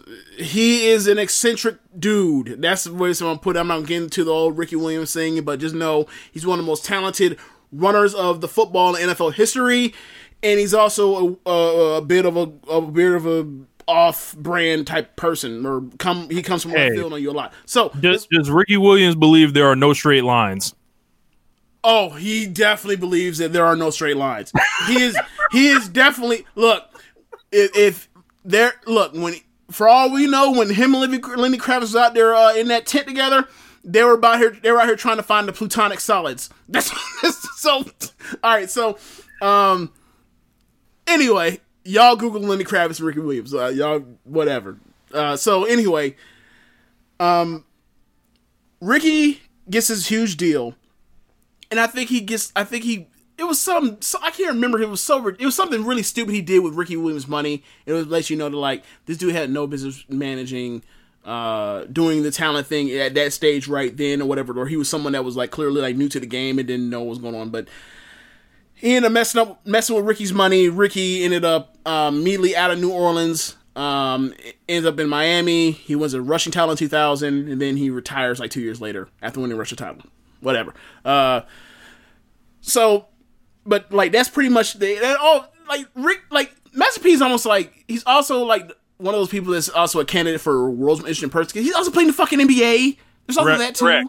Like, He's a tree. He, he rapped, sold dope, and played in the NBA, and aged a nigga. and was in wrestling. Right. Like it's like what? A very unique life. Yes, Like- like, absolutely, absolutely. Like the man was a hornet. Anyway, so I mean, I don't know. Like, I, I hope him the best. Like, I hope that he can make uh Hog into something that I like hear good things about. Like, we need some places like you know we talk about Booker T's like uh, reality of wrestling. We talk about Hog. Like, we need some places where like we can send talent. And the audience is okay with them and not scared of them. So, like, yeah, Yeah. Yeah, because if you watch that that Hog show, I, I know you didn't see it, but the last one, uh, Bucks against Private Party was the main event, and it was bro, it was all up and down that card. It was it was it was Spanish cats. It was like you know, it, it was a lot. It, it was that diversity that everybody's looking for. So, Yeah, um, the diver no, look, not that's not actual diversity, but Yeah. it is the quote unquote diversity that they're looking for. correct. like, That's why it like They're that. looking for they're looking for they're looking for brown and black faces, Yep. And they So- don't want to call it brown and black face. They want to call it diversity. Yep. Um, speaking of the the farthest thing from diversity, NWA Power. Oh, okay. So I heard a bunch of good things about it. I heard people love the promos. I love Um, so go ahead, tell me, gi- give me the rundown. All right, so the the show opens and it's like the old school graphics. You see the studio uh, wrestling audience, and then you cut uh, essentially to the music video. So, quick question: Is it is it more like the Georgia Championship, or is it more like the Mid Atlantic? It's more like mid Atlantic, I would say. Okay. Um, so you you get the the into the fire from Dokken, so it sounds like straight out of like 1985, 86, like music. You see like uh, all their stars in the video package, like uh, James Storm, Eli Drake, uh, Nick Aldis, Tim Storm, like everybody just kind of like hitting their moves, and you know. Essentially, you come back to the building is rocking. First dude to come out is Nick Aldis, and he's like, "Yeah, I'm a bad motherfucker. I'm the world champion. I got this this six foot blonde white woman with me. I'm the man, like out here, essentially." And he, and he cuts it like a, just a, a, a phenomenal promo, uh, just pretty much laying it out. All the characters that, that are coming out. There's a short match, I believe, that starts. It's like Eli Drake and Caleb Konley gives. It- It's, it's worked in the squash match format, but I want to say it only goes like four or five minutes. And he gives Konley a lot. Cornette's on commentary, of course. Uh, after the match, Eli Drake is his turn to talk. He cuts a great promo, and then at this point, I'm like, Eli Drake is perfect for Southern wrestling. This is Yeah. night. This Great is the physique can talk. correct, and like it, it was like, wow, he made the best choice he could. Like literally, if, if he had the the foresight, like you know, I remember when he signed, right? It was like Mm-hmm. they were on that Ring Honor pre-show, and it was like you signed with the NWA, and then now it just makes perfect sense. If he Yeah, they now, told him yeah. on this vision, is like this is the perfect place for for for these guys to go, and it was just overall, it just felt like it felt like a throwback. It felt like 30 years ago, but today still. Mm-hmm. So, and Cornette was awesome wrestling. on commentary. So, quick question: the wrestling style is it like the '80s or is it updated? So it's very basic, I would say, but engaging still at the same time. And then Okay, so it's like Uh, the '80s then. Yeah. So at the end, uh, of course, like you know, you get the short matches, and then you get a main event with a little bit of time on it. It's Tim Storm, right? yes, hour long show. Okay. can't re- recommend it enough. Tim Storm is a better baby face than anyone in WWE right now. How old is Tim Horner? Was he in his Tim Storm is 50 years old, right? and he's like, it- it's like he's this, this guy that winning the NWA World Title. This he's the guy that all the resurgence of the NWA kind of started from.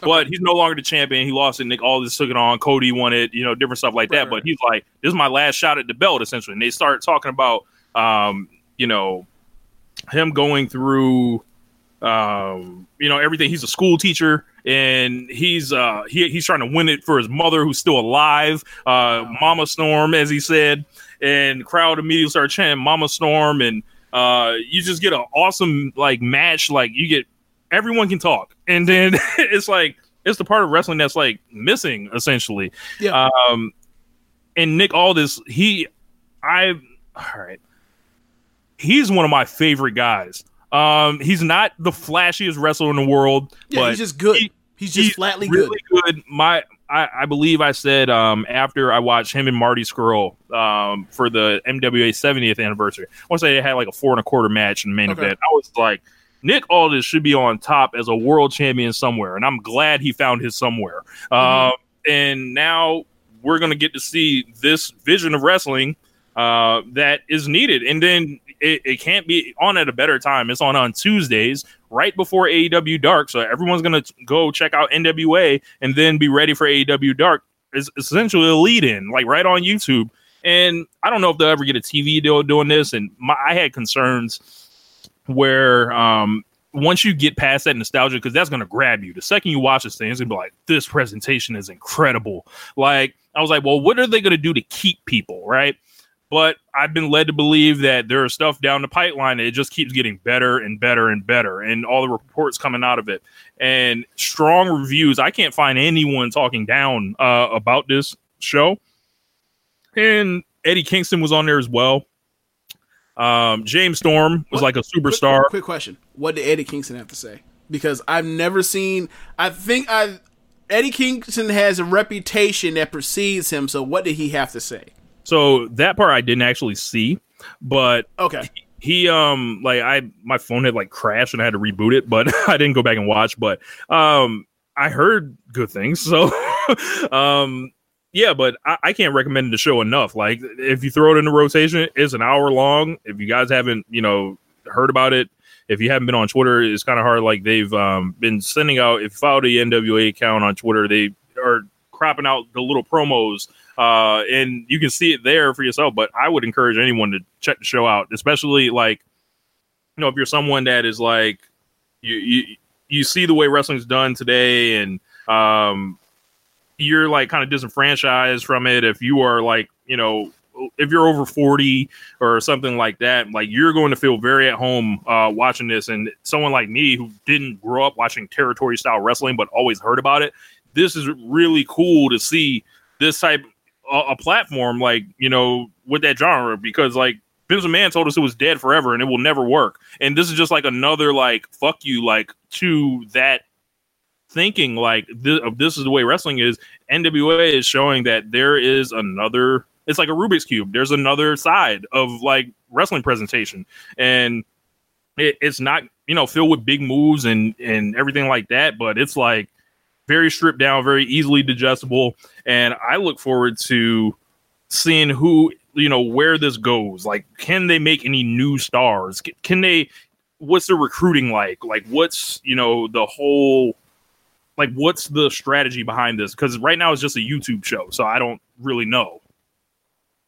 Okay, so I haven't checked it out. I've heard nothing. Like you said, I heard nothing but good things about it. But the thing is, like, there's so much fucking wrestling around. And granted, like, I'm not. I could probably throw it in on Mondays, but hopefully I don't get spoiled on it because it comes out on Tuesday, and that's six whole days. But like between you know whatever good things I hear about with with uh Dark, I'm gonna check that out. Um, my Wednesdays is AEW. My Thursdays is NXT. Um, Fridays typically for me has been Stardom whenever they have a show whatever else, and or like a uh, a Sunday show, a big Sunday show like Korakuen Hall. I normally wait until all the sh- matches are up and then watch, but like I'm gonna have to get, get it where I live when it comes to that now because SmackDown, like every so often, I'm gonna watch that, but it's like, you know, and then you know pay per views on Saturdays and Sundays, so it's a lot of wrestling. Yeah. and you know, um, like you you mentioned, like if sports entertainment is for you, and all these kids doing the flippy flippy shit ain't for you.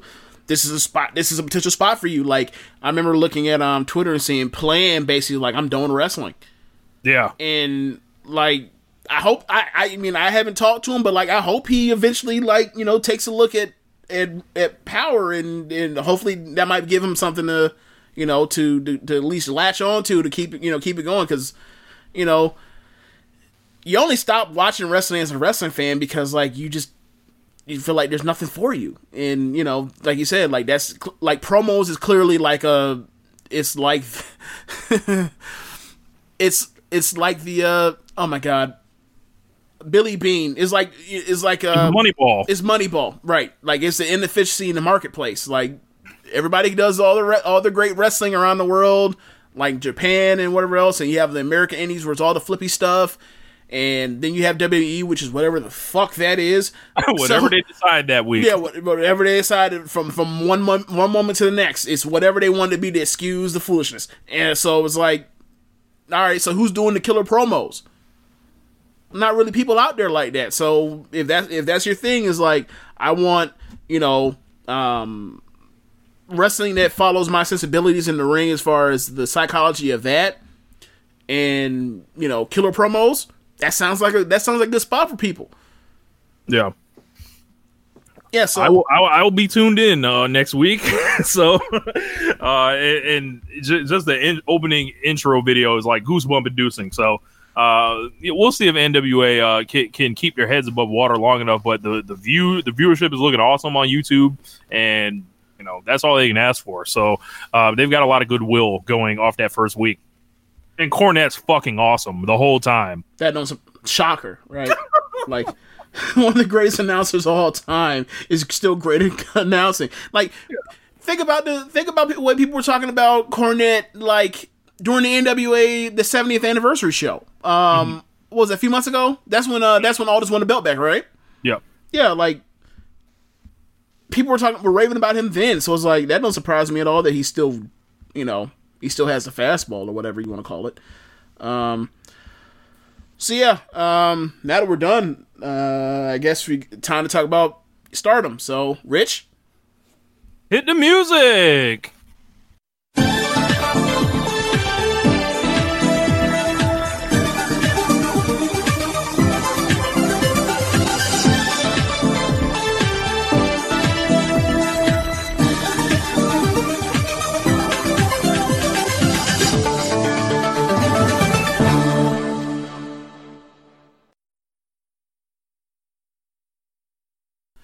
So we just got done recording this uh, segment, and we're gonna have to do it again because I botched and it did not record. So I'm going to apologize on air to Rich Latta. I pr- my deepest apologies. I'm so sorry. we, we lost like the greatest segment we ever did.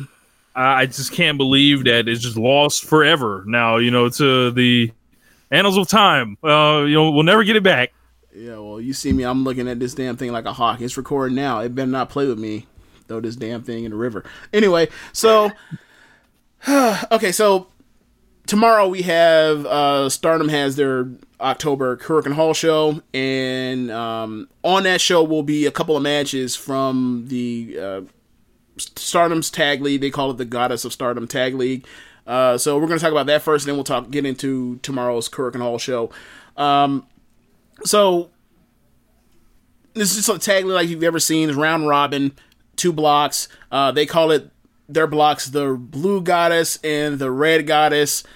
I'm not calling it. I'm calling it red block, blue block. So just for the sake of confusion, just know that red corresponding with the goddess one. If you ever look at the the standings or whatever else. So uh, let's let's let's go through the red block. The red block is a more talented uh, or loaded block with talent. Uh, start out, you have the Stardom champions, the Stardom tag champions of Jungle Kyona and Konami. Uh, second team is Mayu Iwatani, Mayu Mayu Iwatani, Mayu Iwatani and Saki Kashima. Uh, the third team is so damn cute they may as well be a like a anime cartoon. Riho and Starlight Kid. Th- third team is Momo Watanabe and Azumi. I'm sorry, that's the fourth team. I'm sorry, I can't count. Uh, the fifth team is Suzuki and Natsuko Tora, and then the sixth team is Bea Priestley and Jamie Hayter, the top Gaijin team. So, Rich, thoughts on the block? Red starting out. Ah, lots of interesting teams. Of course, you got B and Jamie, who are both uh, wearing all black, both foreign, both um, you know, tall, I guess, for, for lack for lack of uh, you know another way to describe them. Uh, both dark haired women. Uh, Yes. um, I, I definitely like the uh, the Momo and Azumi team from uh, Queen's Quest. Uh, looking like they're you know primed to make a run here, and of course, you know uh, of the Rich Ladders Pro Wrestling tree, uh, the team of Riho and Starlight Kid. You know, fast paced offense, and uh, you know, no fucking around with it, getting to it. You know, Yeah, like I can tell you right now, like Momo and Azumi versus Starlight and Riho is going to be a fucking barn burner. No way it's not going to be great. Like, so, uh, yeah. So for me, just immediate thoughts is like this is the most talented uh block. It's like the blue block has to have a couple things go go right for not to get embarrassed in like night to night match quality, but like I mean they go six and deep. They go six deep. Like they have, in my opinion, between Jungle and Konami, uh, Riho and Starlight, Momo and Azumi, and Bea and Jamie. Like those are four quality teams where both people can can step up, step up, and then the two other teams have, you know, arguably the two best wrestlers in the entire company between Momo and and Mayu shepherding the other team, and like the other two, th- their tag partners are not slouches. They're just not the best wrestlers in Stardom. So, like this this this card is gonna or this block is just gonna be filled in uh with his quality matches left and right, and this makes me think of their Grand Prix red block also where you know going into the last Korakuen show that last show they had five people all eligible to um, still alive to win the block and I could see something similar happening here where everybody's battling to get the six points maybe even seven points but uh, it, it's just going to be a, just an asking contest and you know unfortunately Jungle and Konami are the tag champs so I chances feel are like that knocks them out. that that almost feels like you disqual like immediately like not a chance, right? Like they're they're they're sitting there like Okada, right? Yep. um, so the last few years, so for me, um, if it was me to see the best match in the final and also um, elevate somebody, um, looking at and also looking at some of the uh, like the last night, like the last night is Momo and Azumi versus Jungle and Konami. Like that's clearly a block final. So um I see I I for, for me I'm gonna pick a Momo and Azumi uh to win that block. Yeah, Same uh, here. same, Same here? here. And I, I feel like there's another team in the blue block that's going to be waiting for them. Yeah. So in the blue block, the team's first team is Arisa Hoshiki and Tam Nakano. Second team is Kagetsu and Andras Miyagi. The third team is Natsu Sumire and Session Moth Martina. Recently signed in Ring of Honor. Two checks. Yep, two checks. And you know, when she signed, I didn't. You know, I, I had some concerns, wondering if she was going to come back because she was actually drafted in the Stardom draft in April, and then she's you know she did the UK NXT UK tryout. Um, now she signed Ring of Honor, but apparently she still came through. Why? Because she wants these two checks. Um, put a check with a check with a check. Uh, Correct. so MJG lives on two on One Nation Radio. So, um, uh, fourth team, Hana Kimura and Death Yamasan.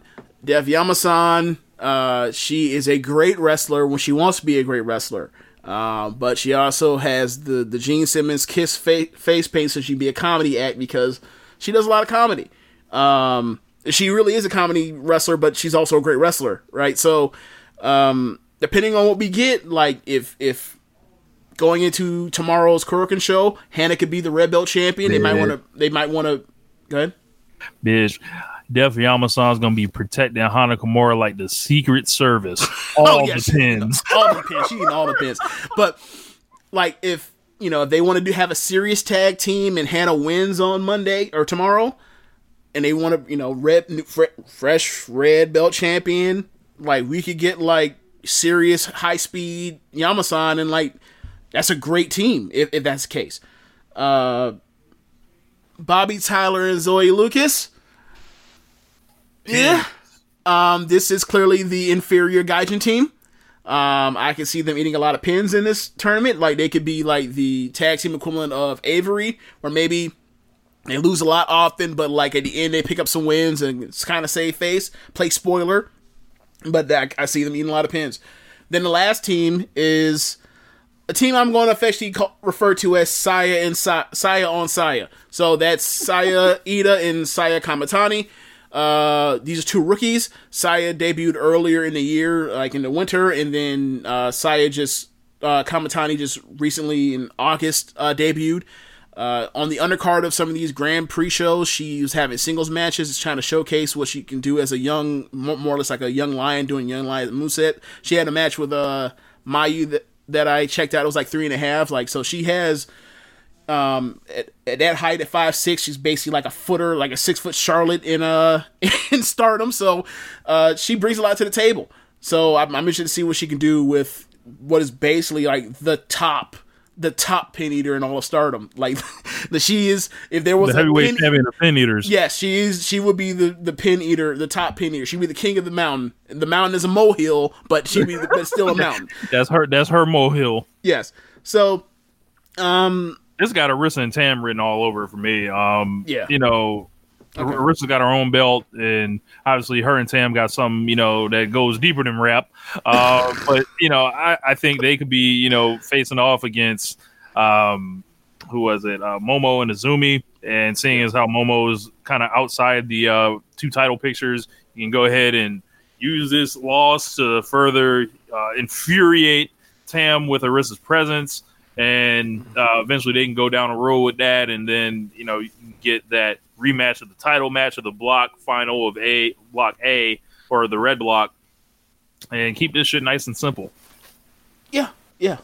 Um, I mean, it, it, if we go down that path, like, I mean, that sets forth a white belt um match. Another one, which is would be a replay of what is probably their best, the best match in all of Stardom this year. Um, you elevate Azumi. Um, she's been a trios champion before, but she's never been a a tag champion um, or goddess champion. I don't I don't believe. Um, and then also like, you know, Konami beat Arisa. Um, so like you also have that at play where like if she is freed up from the tag title, she might get a white belt match down the line, or maybe you get Konami versus Tam. I'd love to see Konami versus Tam, uh, but you know, or Konami versus either either person that's eventually going to be white belt champion. Like she, she she's overqualified to challenge for that belt. Like she's somebody that I've been saying like in the tournament going into it. I was like, hopefully like this all the losses that Arisa takes like sets up potential challengers in the uh from the tournament going forward in the future. Like kind of you know restock the challengers that she took out like Tam, Jungle, and Hazuki because those were high level um, wins. But yeah, uh, you mentioned it. Tam and Arisa seem like a, almost like a lot to to win the blue block, but I mean, we'll see if they you know they give some respect to Hana and, and um, Yamasan, Kagetsu and Konami. I'm sorry, Kagetsu and, uh, and Miyagi. Miyagi. They make they they make a great tag team champion uh, champions, but the thing is, I'm kind of concerned about the fact that they're already trios champions with Natsu Sumire. So I don't know, but like Team Sendai is gonna be a fun watch uh, in this tournament because like they've had tag they've had they've tagged together on the on the shows before in the past, and I mean two quality wrestlers tagging together, they have good matches. What do you know? Um, but yeah, like we you know we mentioned the red block is the more loaded top to bottom. You know, I'm I'm with you. I'm just I'm with you on that scenario. That scenario I want. Yeah, That scenario that's- I want.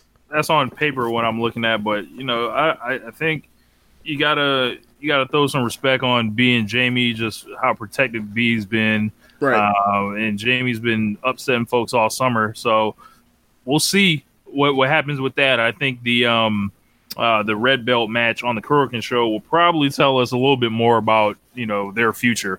Uh, Right. and- as Bea may be, be being phased out of the promotion shortly, but we'll see. Well, I don't think she's being phased out. of the Phased- well, you know, they- she's coming off the mountain. Yeah, potentially, yeah. So um, tomorrow is a Korakuen show, uh, white belt match and a red belt match. We'll start with the red belt match first. The Grand Prix winner Hana Kimura versus Red Belt champion Bea Priestley. Feels it feels like it's time. Feels like it's time.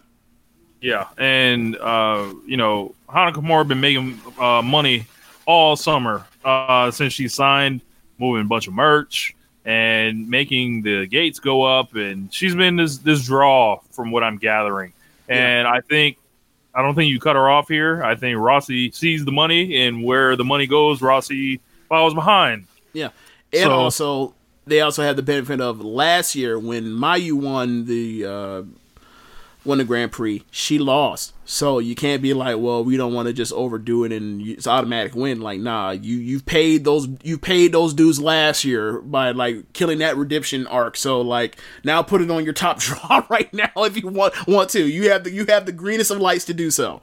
Yeah, Now, um, I hope they have. a- I hope they have a really good match. Uh, that's. I think that's the the the hope. But um, either way, even if this match isn't as as what we're all hoping for, we pretty much have a lock in the white belt match matchup between Kagetsu and Arisa Hoshiki.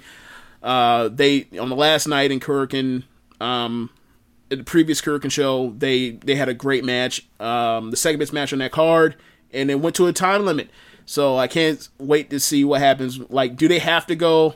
Uh, are they going to go like a, a Bushi and uh, Jay White, where they're going to have to go like a couple minutes past the thirty minute time limit to make, make you feel like you earned going past the time limit? That you think that's what they're going to do? So you think they're going to go like and have like a seventeen minute Yeah. match? yeah. I, th- I think they'll they'll probably have like a twenty. So Okay. Um, uh, yeah, I'm definitely looking forward to this match. I loved their last match. I the draw caught me out of nowhere. Uh, I you know didn't pay attention to the 15 minute call, and then I was like, "What happened?" But I was on the edge of my seat. So uh, definitely looking forward to seeing a winner determined on this one. And uh, Ris- Marissa, when it comes to the big matches, she's usually ready and can guess who's awesome, aggressive, uh, and just tough as hell. Like in the ring, you know, and she's explosive in her own way. Yeah, she's super sudden. That's what I um that's one of the things like she's so good and I wonder like how much more respect she would have like around the rest of the world if like she wasn't like you know the the misspitting and the Oedo Tai shenanigans like if she was just a straight wrestler like a straight up wrestler like how that would like how how much more respect she would have as opposed to oh yeah like she's she looks super talented but then like her matches don't like you know don't have like don't leave you like on that high that like a clean finish would give you. So um i think we're gonna get it. I think i think we're gonna love it. So i, I think i almost have that like you know got the four things will be one of the best matches of the year. I almost have that like the four and a four and a half already just ready for it to go.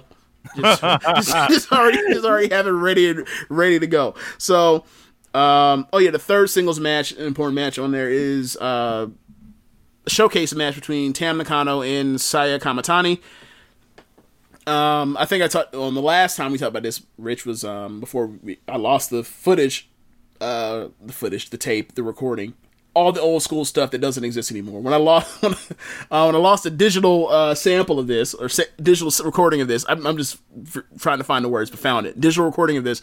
I mentioned to you that like Saya was one of in the idol um, part of the promotion of Stardom, where you know they have dancers and singers that perform before the matches or before the uh, the car starts, like on the like a, a dark performance or whatever else. And um, and the thing about that is they bring people in, but in order for you to do that, you also have to train for wrestling, and that's how Rossy gets you.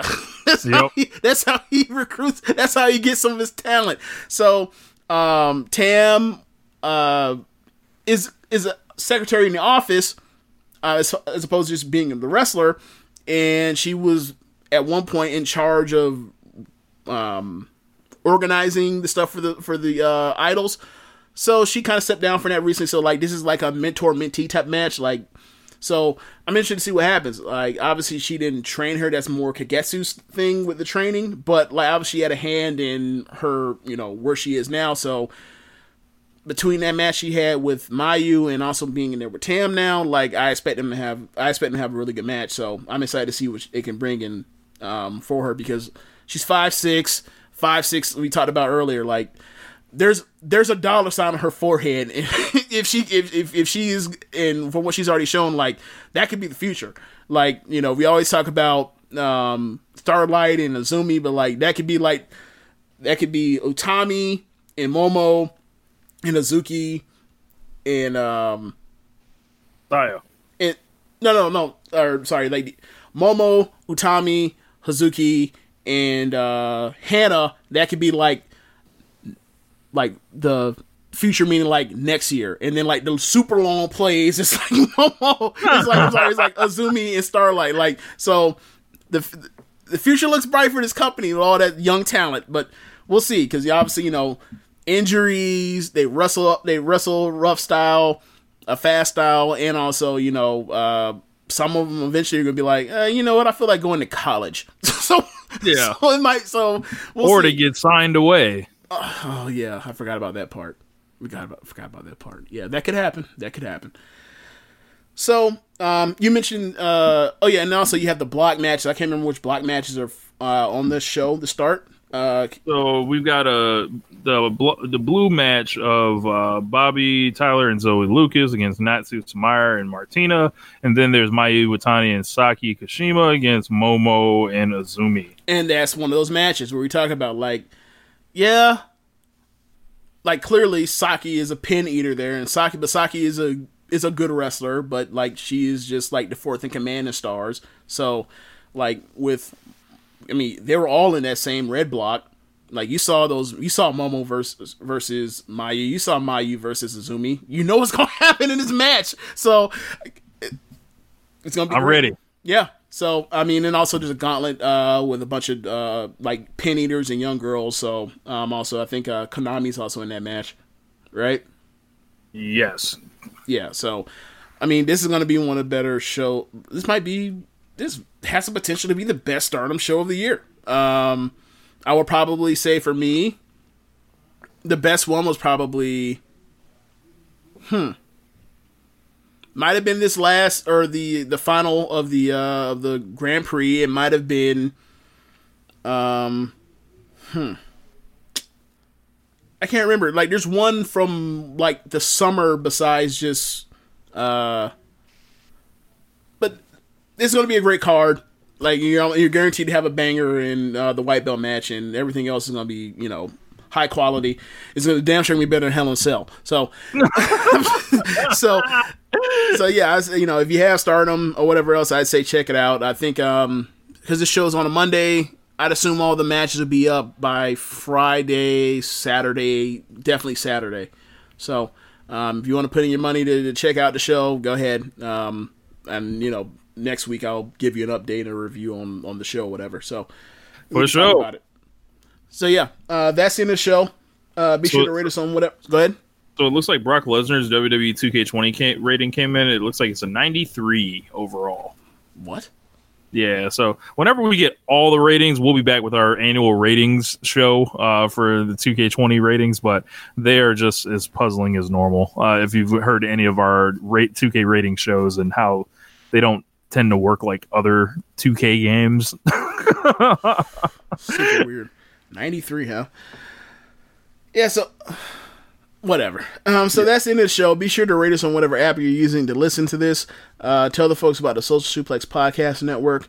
Be sure to check out our friends at Powerslam.tv, the sponsor the show. If you're a fan of independent pro wrestling, they have over 5,000 hours of footage from all over the world. Uh, you can use the code Social Suplex to get your free month's trial. Don't forget to visit ProWrestlingTees.com slash Social Suplex and pick up some Social Suplex Podcast Network merchandise. Be sure to check out uh, the other shows on the Social Suplex Podcast Network. On Sundays, we have this show, One Nation Radio. On Tuesdays or Mondays, we have Keep It a Strong Style. On Wednesdays, we have the Ricky and Clive Wrestling Podcast. On every other Wednesday, we have Watch This Shit. On Thursdays, we have Get in the Ring. And on Saturdays, we have All Things Elite. Thanks for listening. Peace. Later.